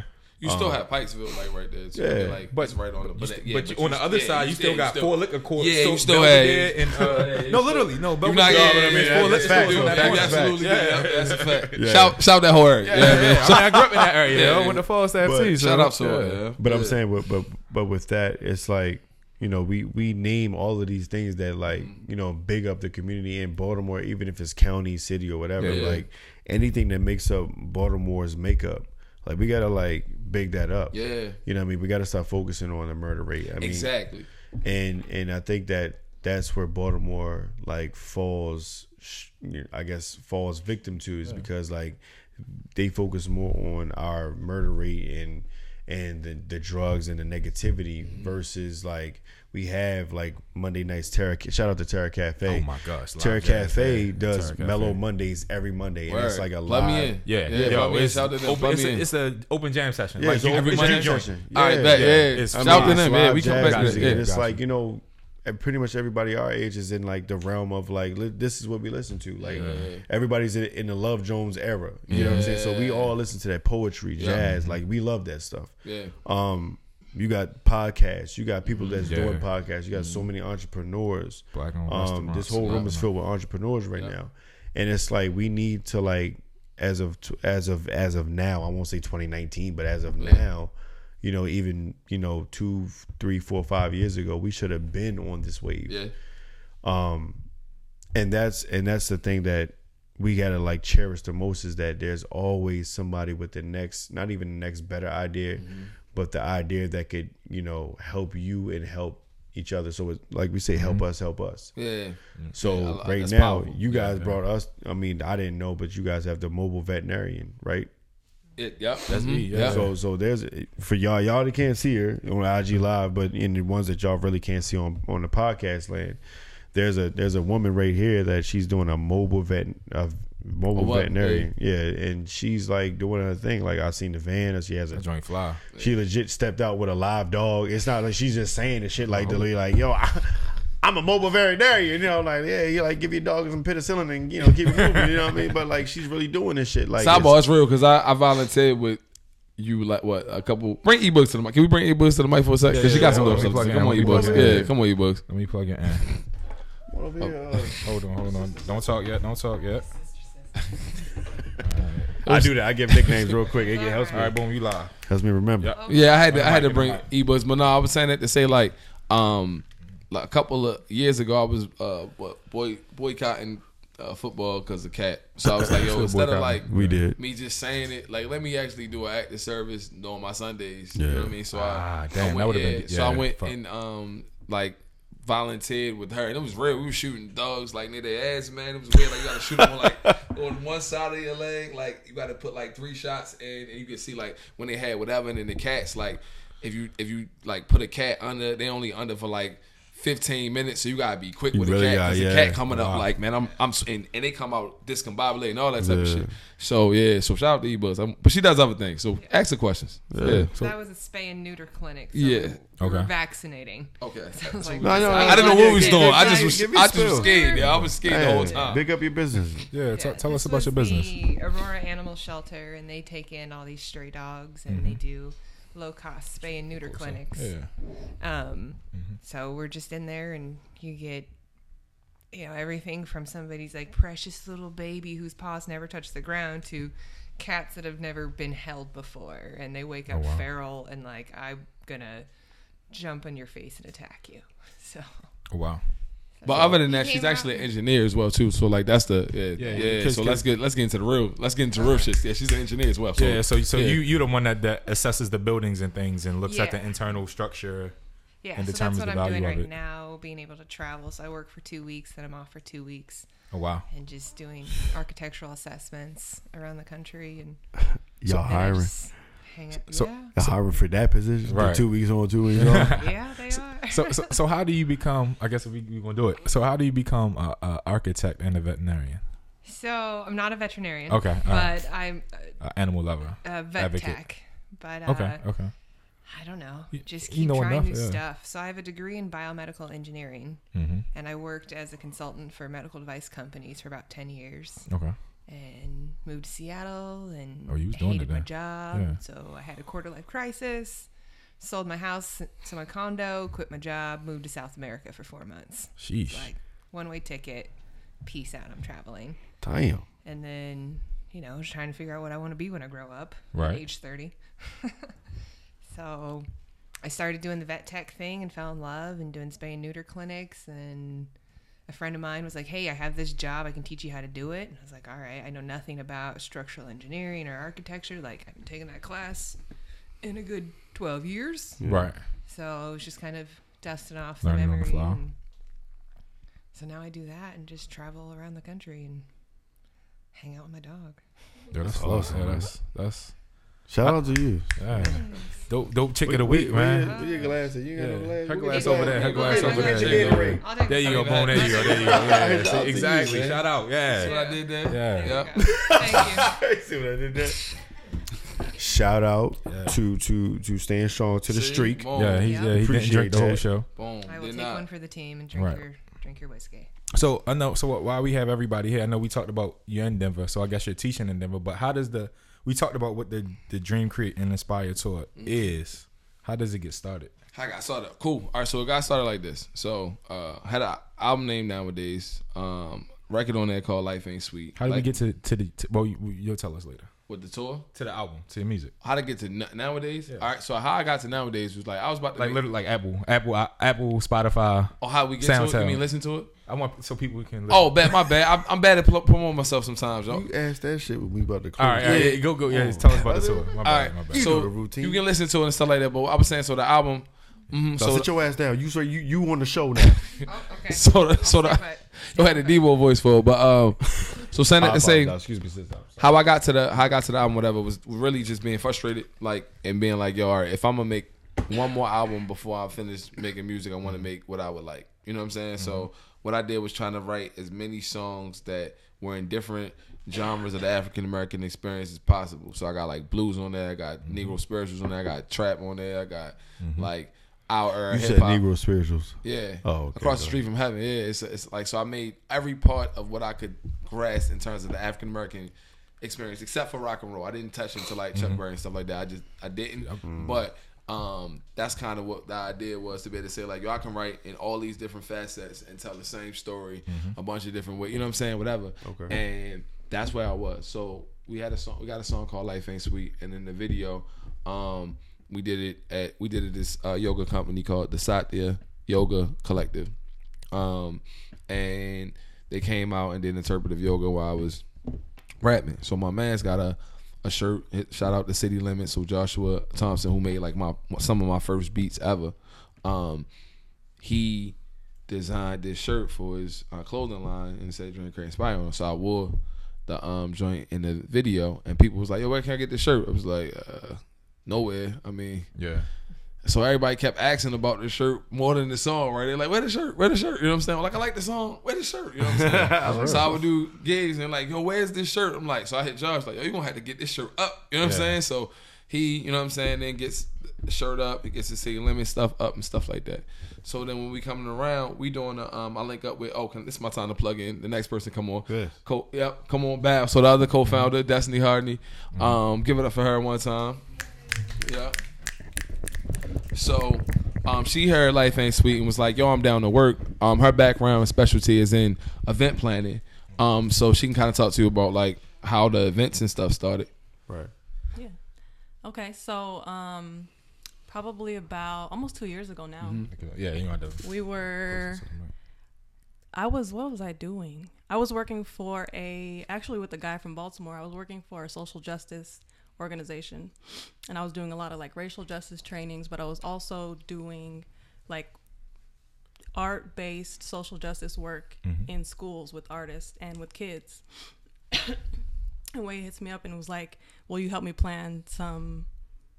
First he wanted me to help him plan stuff for his album, so like album release party, game nights, things like that were around Nowadays.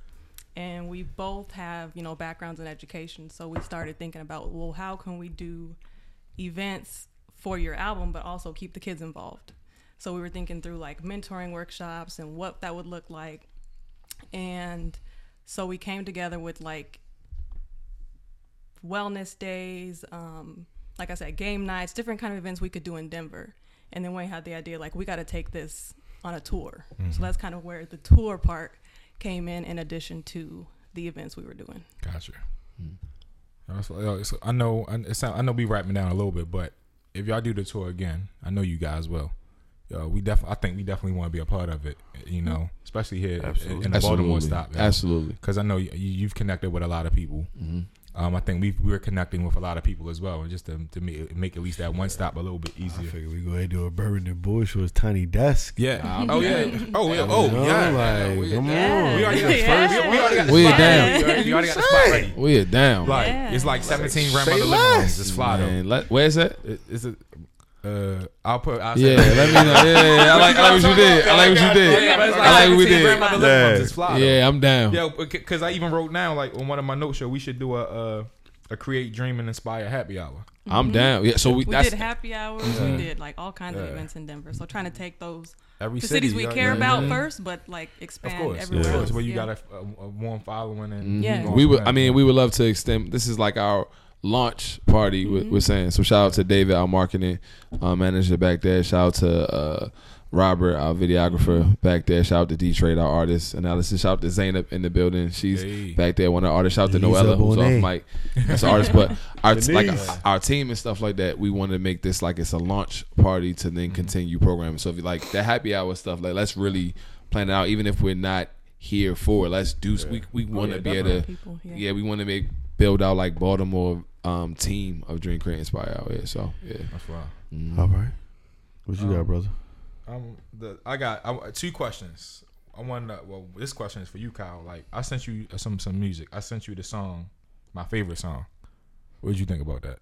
The one where he said, "I play you." No, and like my favorite song, I play you over and over. Yeah. I took that so many different ways. I like that. Let me tell you something. I like where you're going. I see where you're going. Let's do this. I said, well, that's pretty fucking clever. It's a double entendre. Pardon my French, ladies. I said, I like that. That caught my ear first. I was then I let everything else, follow. And I was like, oh, so he's more professing. And that's what it sounded like to me. Is more professing than it was the double entendre. But I took the first thing that caught my line was, "You're like my favorite love song. I play you over and over again." I was like, "Yo, that sound like."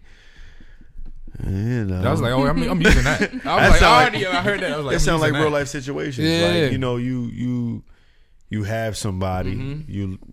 Y'all fall off, but then you get back in the good graces, and then you my favorite love song. Yeah, play it all over. I know my breaks. I know my bridges. I know my chorus. But I play it over and over and over again because I know it's my favorite song, and that's just it. So we here, brother. We here on that, but.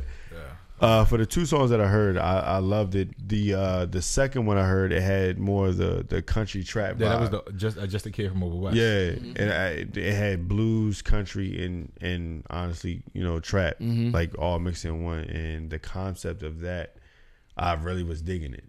You know what I mean? Appreciate like that. You have to. A lot of people. What do you say? You say you can hear Jimmy, but you can't listen to it. Yeah, if y'all watch White Man Can't Jump, you know what I'm saying? But you can hear Jimmy, but you can't listen to it. But like you really have to listen to songs and understand like people that blend music and don't realize they're blending like genres together. Like that's a special talent. You know what I mean? Like to the naked ear, it's like, yo, it sounds like some country shit. I don't even want to deal with it. You know what I mean? But like you really have to understand like we invented that. We invented every genre of music. Facts. But for you to blend the way that you blended all those blues and country and trap and hip hop and R&B and jazz, to blend all of those, like that's dope. That catches my ear. The music catches my ear more than the lyrics. I'm always music first. Yeah. I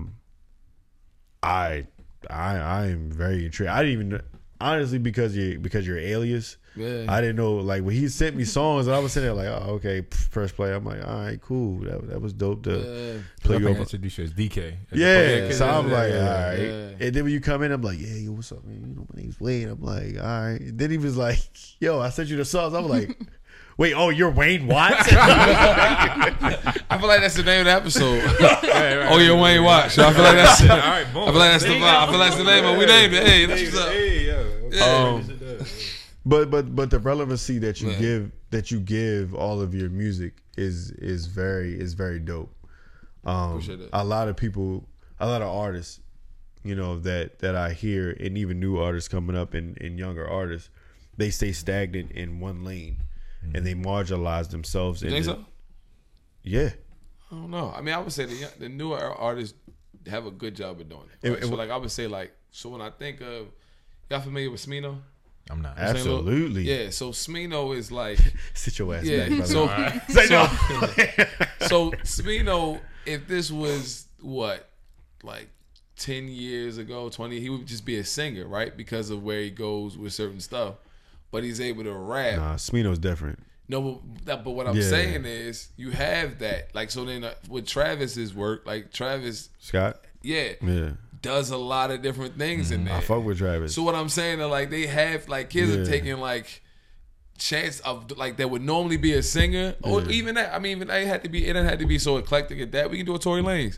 Tory Lanez would have just been an R&B singer. Okay. But he's I'll rap y'all under the table for real. But see what I'm saying? So your favorite artist, Drake. Yeah. Right. Drake, most artists are being able to. When I say marginalized, I mean marginalized in the lyrical content. For most of the rap, trap artists, they're marginalized to sex, drugs, and money.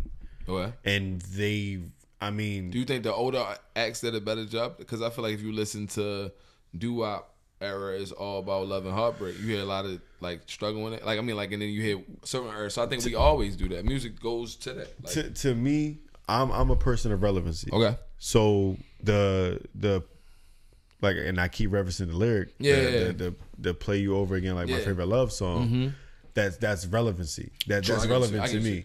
So I'm saying when I say marginalized, you're marginalized to the relevancy of what you are expected to put out to. I see what you're saying. To the youth, you know what I'm saying. So everything what you're expected to put out, right? You playing it so it's this is what you need to work on. Mm-hmm. You're an artist. This is what I want you to put out. You know what I'm saying, but not the fact that. That artist could be Mac Miller. It's a perfect example for me. He's dealing with a lot of demons, dealt with a lot of demons. Yeah, rest in peace to him. And the thing is that in his last album, you could hear it. Oh man, that's scary. Can't you though? That hurt. But if you're not the person to really understand that man was crying out for help, you won't. But because it sound more like him being in the trance of. I just smoke weed and now this is where my mind is going. No, that brother needed help. But I hear that example of that. I hear that in the you hear it, trap but stuff. They don't hear it that because it's when the jokes they had online about Future, and stuff like that. But really, you hear depression. You don't. They don't listen to it like that. They hear it. They hear filled, it as it's filled with that. They hear it as this. But here's what I'm gonna say. I don't think the kids hear it as that though.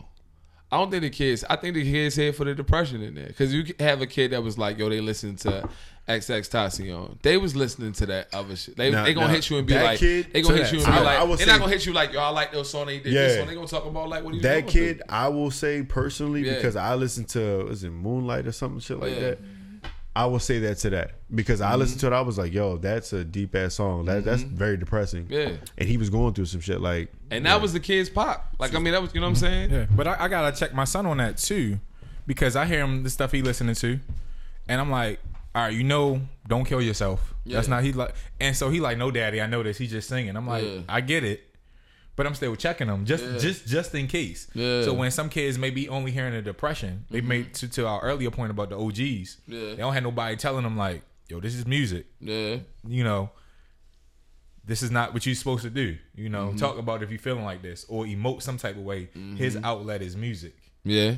Whatever your outlet is, let that be your outlet. Yeah. I think you hear them reflecting on society, right? I think music always kind of reflects on you hear what's going on, and then it gets monetized, right? So then when you hear sound that's catchy, then corporations come in and pimp it out, right? And then you didn't pimp it out, so you don't feel the feel from it. Then it goes to another place that we, you know what I'm saying, and it keeps doing that type of thing.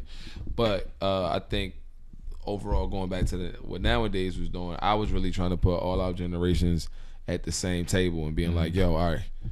I don't care if you called it reefer and you called it weed. I don't care if you called it, you know what I'm saying, stepping out or cheating. Let's just sit here real quick for a sec. because we got other stuff we gotta talk about. Yeah. So the last track, like Nowadays, the actual title track is what the tour is. So it's like, yeah. So it's like, so I glowed up enough to touch the cuss of love itself, to tell the town we cool enough, to school our own, to teach us stuff that leads to wealth, health, knowledge itself. Please ask me what else. You know what I'm saying? So that line right there is really what the tour embodies, like teaching us, help us is exactly what I'm saying in it. But that's at the end of the album to basically say, all right, now that we got all these things and we've talked about all the genres and we can do all that type of stuff, we found our similarities. We are all the same. Yeah. You know what I'm saying? Like the struggle you was fighting with, we fighting with. So okay, now we got out the what's our play? Like, because we have to be able to make a play that transcends the gaps in connection between the generations that's been there. You know what I'm saying? So can we use that as a platform to be like, you know, I like that song that had such and such, and I like this song that had that such and such, and what he said actually was about that. Can we get that to then actually get to the play that we actually have to make? You know what I mean? Right. So that's kind of, you know, what it is, man. You know, so to that point, we were talking about crossing over the OGs, and we were talking about, you know, bridging a gap. Yeah. All right. Did y'all have a stop in DC? We didn't. Have you been to the National Museum of African American History? I haven't yet. We really want to. You guys to get there. Yo, we really want to. Immediately. We may not make it because y'all time is tight. We leaving to Philly. We leaving for Philly tomorrow.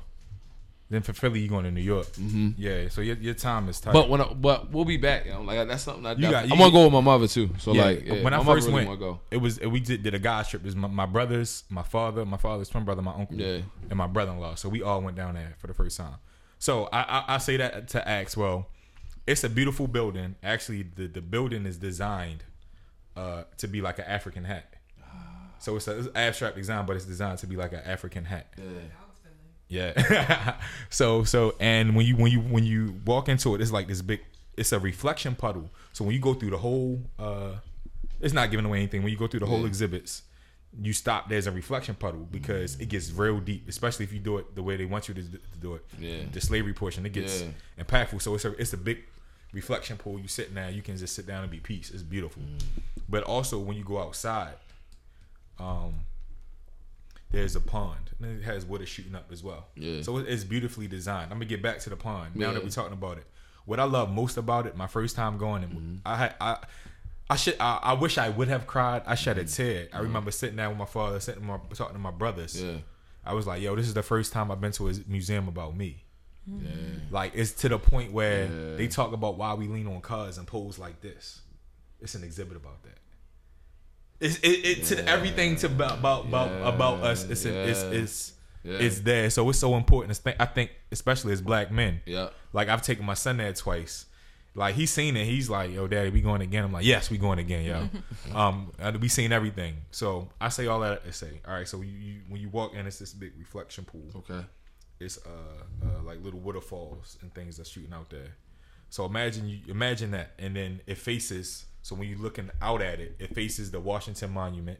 So the big pencil in the sky. Yeah. To the right is the Lincoln Monument. Yeah. To the left is the National Capitol, right? Okay. So if you sitting, you standing there, yo, you know, you look out, you know, you there on a nice sunny day, you look out like, oh snap, yo, it's a whole bunch of black people out there, yo, it's a whole bunch of black men out there, like yo, it's a million black men out there, and you look in front of you, you at the podium, you at the real brother much, it's a million real men out there, it's your turn to speak.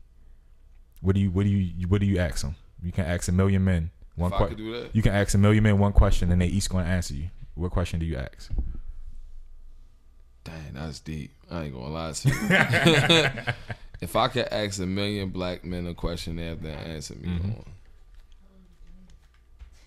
My question would be, yo, let me think. Can I think for a second?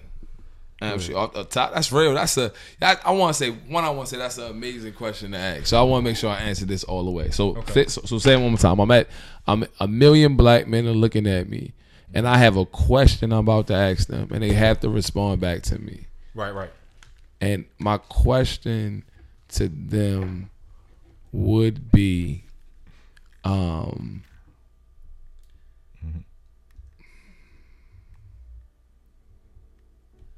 and while you think about it, I put it in context. Okay. typically, you know, Bourbon and Boy Shorts, we often have a woman as a guest. Yeah. So we asked them that question. Yeah. Women always want to get in the minds of men. Yeah. But we had a guest on, Brother Juan. I was like, you know what? I'm going to ask him this question because mm-hmm. he was deep. And then I think it's very interesting to ask black men mm-hmm. whether they ask other black men, especially with the conversations we're having. Especially yeah, I'm with trying. The things I'm, you're trying doing to, with I'm really Dream, trying to think. Like if I had a million, this isn't even a stumble or whatever. I just want to make sure that I'm intentional with my words when I say, because I don't want to be like, "Yo, what's good?" You know what I'm saying? Right. Like, all right, but if I was to ask a million black men one question and they mm-hmm. all answered, and it would be. The question would be, can you tell the next guy next to him that you love him? Wow, that's a good question. Because if you're able to do that, then we shutting shit down. You know what I'm saying? Yeah. Because, like, you know what I'm saying? If you're able to actually, so we have a million, we have like, yo, I love you. I'm like, and you don't know that, like, and for real, like, solid. You know what I'm saying? Yeah. And I don't think that's like, oh man, everything changes like super woke shit. But I have a theory, right? I got two of them, right? One is faith plus action equals power, right? Mm-hmm.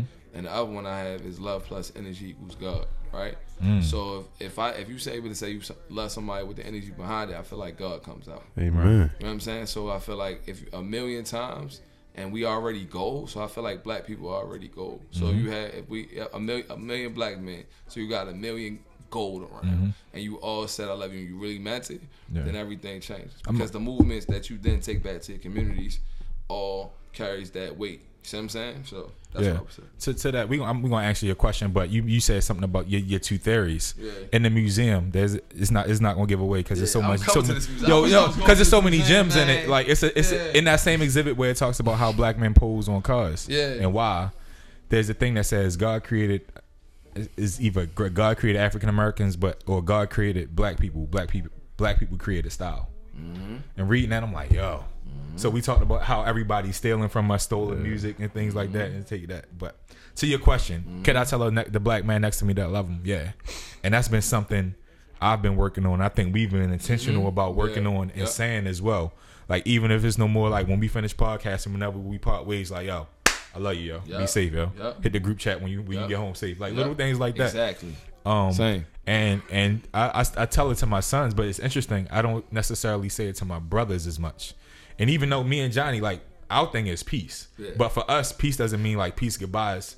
Positive energy activates constant elevation. So we've been saying peace since high school because of that. Talk that shit. Talk that shit. No, so, that's not a Snapple fact. You can't get down with Snapple. That's a different drink. You feel me? Nah, that's a shea butter fact, yo. Yeah, shea butter fact. Hey, yo, they need to put them shits like woke facts. Yo, come on. Yo, woke facts. I'm editing that out, yo. That's hard, you know. It'd be like I shea fact. You know what I'm saying? Like, that would be hard, yo.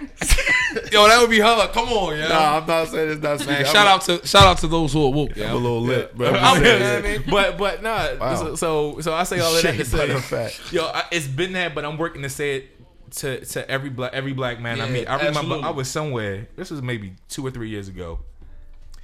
To, some type of conference event or something. Just people talking. We talking about the community and things. And the dude, we had a good conversation. He was like, yo, bye, yo, I love you. And I ain't know the man. And I felt some type of way. Yeah. And I had to check my ego because I was like, damn, I think he was genuine. Yeah. And it wasn't on some no funny stuff. Yeah. It was just like, yo, black man, I see you. Yeah. And I love you. And that's what I learned about from a lot of my friends that teachers. Mm-hmm. They saying like the kids like to be known that they act up because they not seen. Mm-hmm. And a lot of times while we in a culture we're flashy, now I'm getting on tangents while we're flashy because we want to be seen. Mm-hmm. And so I think the saying, I love you, lets the black man next to me know that he's saying, y'all got me real deep, man. Yeah, I like that. Yeah. I want to ask you, though. So that does it have to be black men or black women? I mean, like, I want to ask, so Destiny, if you had, like, to ask a million black men, you know what I'm saying, one question, what would you want? What would you ask from a woman's perspective?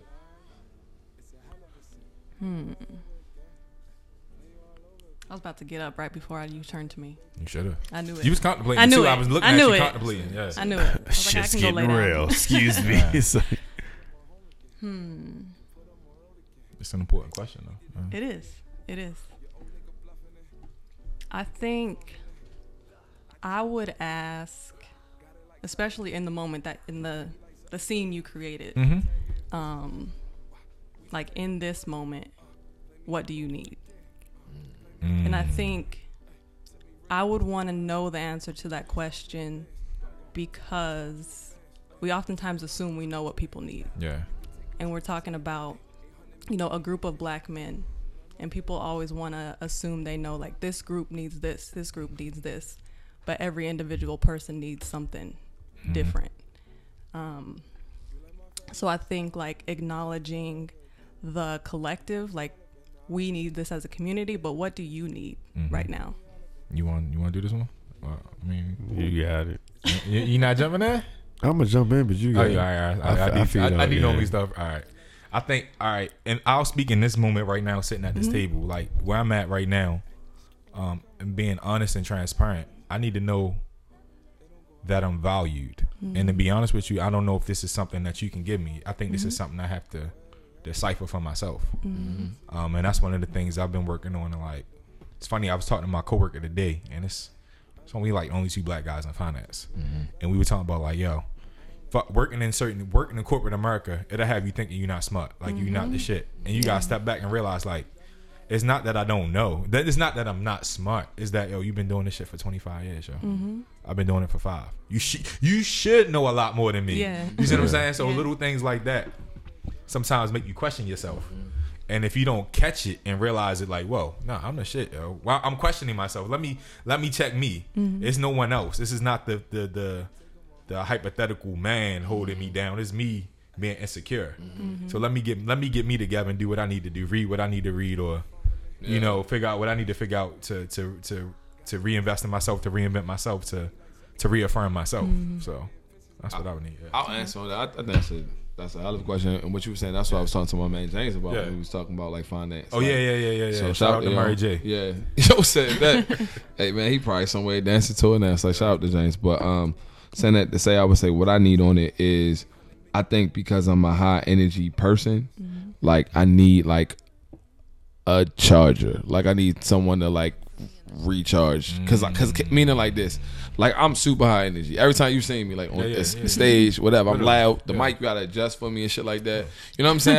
I've been this with whatever, but like, so I don't realize like when I'm running low because I'm so used to running on it. You know what I'm saying? So that when I hit that, like it's hard for a lot of things to recharge me on it, because like, and I like I can then naturally recharge myself, but I just need those places to then be like calm, jumpstart you, and then really like honestly like meditate. You know what I'm saying? And like reflect, and the time to reflect and discuss things that I normally wouldn't say, like fears that I have, because my personality doesn't lend itself up for me to discuss that with people around me, because they just assume I got everything figured out. I'm like, nigga, I be shook as shit of stuff I'm doing. Like, nigga, I don't know if I'm doing this shit right. You know what I'm saying? Like, I'm winging this shit.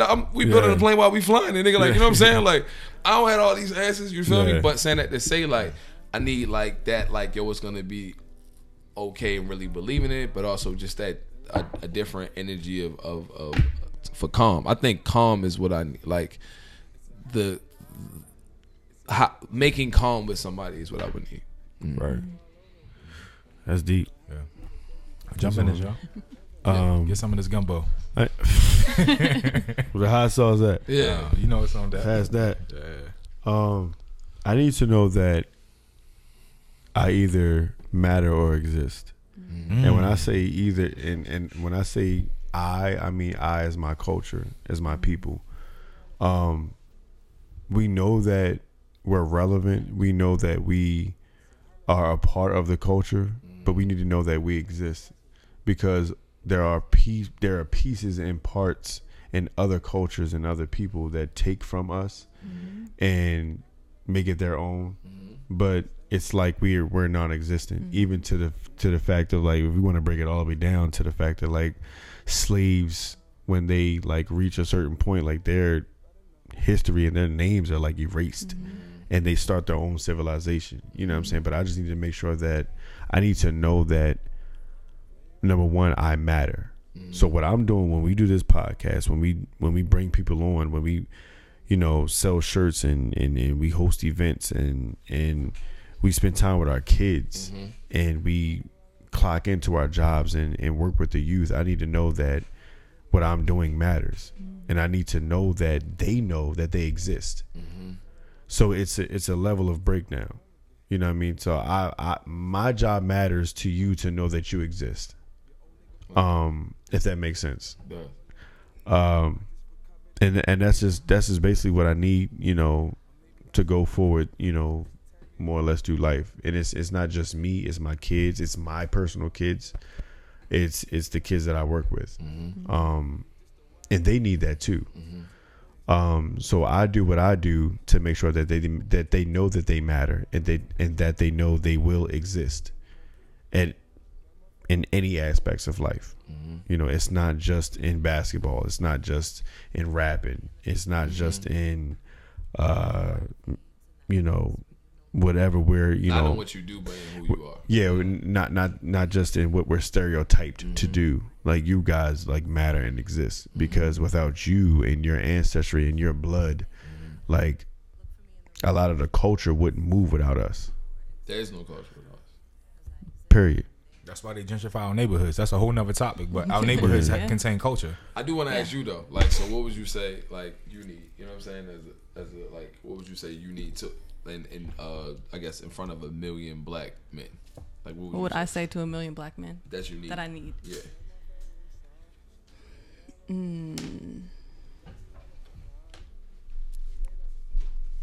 I think I would say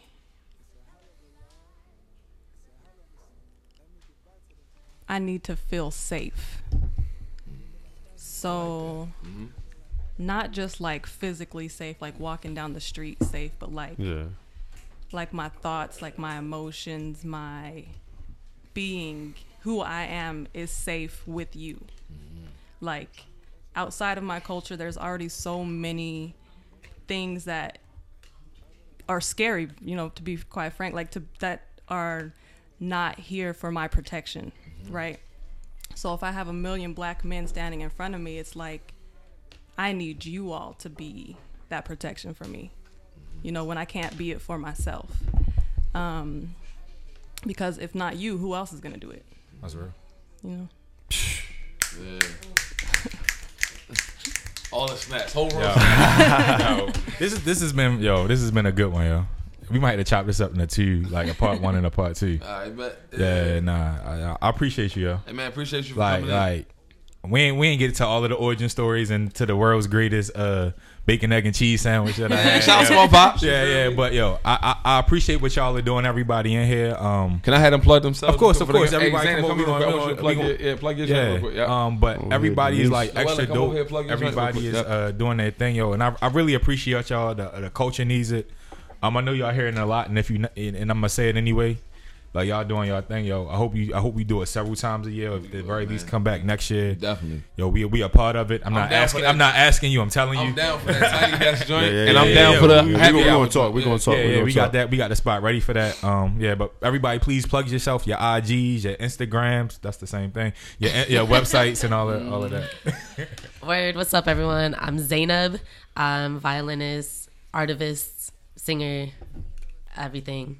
You can find me at Zainab, at ZANIB music on Instagram, Spotify, iTunes, Tidal, everything. So plug in. And Dream Create Inspire Tour. Yes. At Dream Create Inspire Tour. Dope.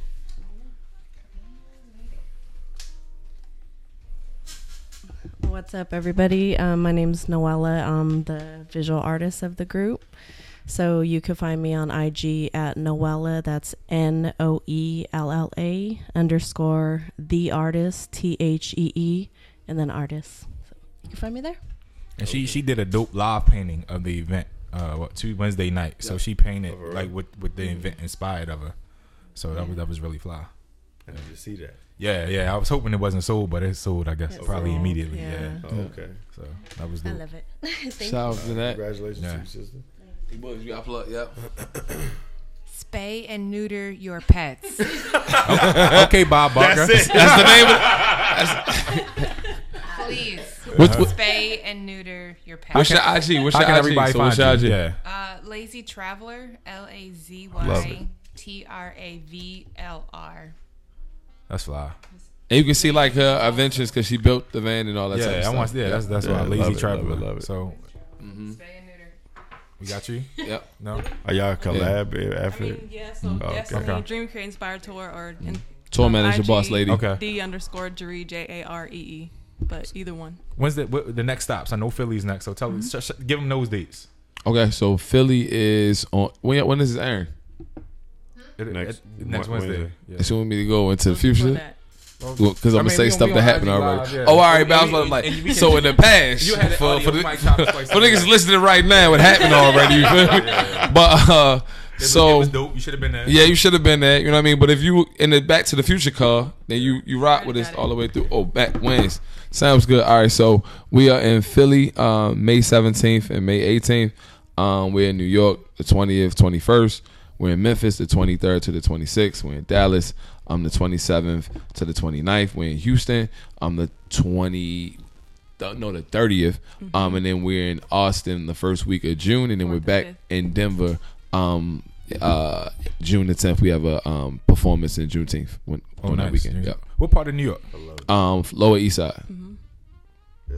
Manhattan. Okay, yep. All right. Mm-hmm. Got you. Yep. When you say all right. So just so everybody, because we got some folks in New York too, so maybe they can pull up. Yeah, some folks in Philly. So I already. So follow. Our Dream Create Inspire Tour. Now have all of the footage up there. What our workshops look like. If it's an artist out there that wants to volunteer, we would love that. If it's a space or a venue or organization that wants to link with us, we love to have those conversations while we're there. And you know, if you want to check out the show, please let us know. We'll let you. Definitely slide through. I think our shows are definitely reasonable for you to be able to get into. Yeah. So I appreciate it. That's all right. I got one shout out. I want to give. I know it's on a somber note, but I want to shout out to my neighbor, Mr. Ben. His son passed away on Monday from cancer. He was 34, and it came suddenly. And Mr. Ben is a good dude. I think his granddaughter, not his son's daughter, but I think a different child goes to the elementary school across the street. So he's out there every morning, at like 6:30, 7 o'clock. Like he a crossing guard, but he's just out there. You know, he's the block's grandfather. Yeah, but he was a good dude. So he came over for the podcast and it happened, and gave me the information. But I just want to shout him out. Everybody say a prayer for him. You know she's burying his child next week. So. Yeah. Just say a prayer for Mr. Ben, my neighbor. God bless him, man. That's I can't say I'm in his shoes, but it's rough. That's tough. It's rough. Yeah, so. As a father who just how it would feel like to be empty without your kids, like you know what I mean. Like it's just that's rough. But you know, God bless to him, sending most highest condolences and positive energy around him and his family. Praying for strength and healing on that. Amen. So thank you. Oh, hey man, thank y'all. One more time, dope ass chicks of the week as everybody that just blessed the mic. Yeah. So shout out to y'all. I'm good. That's all I heard. I have a song if it would just play real quick. Anything else you gotta? How to get your music? You never told people how to get your music. This is the time. All right, so here's how you do it. You feel me? All right, so check this. You got Spotify. I want you to go on Spotify. If you got Apple Music, I want you to go on Apple Music. Put in Wayne Watts. It's a song called My Favorite Song. I want you to go ahead. What I want you to do. 6 minutes. That's facts. So check this. Here's what I want y'all to do. We're gonna test it. We're gonna test this out. So we're gonna program. We're gonna cheat the system real quick. Ready for it? So I want you to hit repeat on your device when you're going to sleep. You know what I'm saying? Put on the charger. Turn the phone off. And give me my streams during the night when you sleep. And put it on mute. Yeah, I'm sorry. Put it on mute and give me my streams because it's only 1 minute and 59 seconds. That's just fire. So we broke it down to it being 2 minutes. So that's about approximately 30 streams an hour. So by the time you sleep in 6 to 8 hours, if you're doing what you're supposed to do, you help me out in your sleep. So that's the idea. I gave you about 45. That's what I'm talking about. Say less. Say less, yo. Say less. It's done. Yep. So appreciate that, man. Thank y'all. Like honestly, yo, appreciate this all the way. I thank you, yo. You've been one of my dudes for a minute, yo. I appreciate you, yo. I'm glad you was able to come here. Meet my other man. You met Jay, one of my best friends. You met my other best friend. So you met my man. Oh yeah. So you met Vaz. You met James. Yep. So we was plugged in. So cool. I mean, don't put it on mute. It's a good song. So We're as long as it play. Yeah. We're good. We're good. Yeah. Yeah. So yeah. Let's without get further ado, wait. We not done. Hey, come on in here, everybody. Yeah, so just, we this is how we exit the show. If you got Gatorade bottles, throw your bottles up. Made it your through plastic the whole cups. Show without saying. Congratulations, brother. Hey, did I not? He did not. Yeah. I did. Yo, 2 hours. 2 hours in. The veterinarian took your took your little sip for you. But I threw. See what I'm saying? That's cool. Made it through the whole thing. Yeah. Keep that solidarity up, brother. Toast for me, man. Congratulations to you. And as always, man, love life and love libations. Libations. Hyperboles at a warp speed, Usain Bolt running from Ready, Set, Bang, Go. Third album of Fade, nothing to bank on. I paint for them, they lame on it, I paint more. They ain't showing the same love, try to think through it. I must influence with better music, let the hate show up and lay show up and make noise. They can't ignore it, it's cold port, just throw up quotables to give them hope. And going slow up, haters training thoughts with brainstorms. We all niggas with dreams, whether music or ball, whether hooping a song or simply pursuing them all. Paint a picture, I have an automation. Coming from the district, everything but monumental. I ain't gotta mention all the low flaws with a serves since a boy find it hard to follow politicians. And the Murray and Berry, I had Barry Sanders. Never wanna be gangster, put them dirty pads up. The man route, try and get my parents out. Fuck the stash by it, I was mastering the slam route. Fly route, I write double wide out. Since the rhyme route, the whole city taking my route. Taking my route. Tell these nigga that is my house. Black Hero.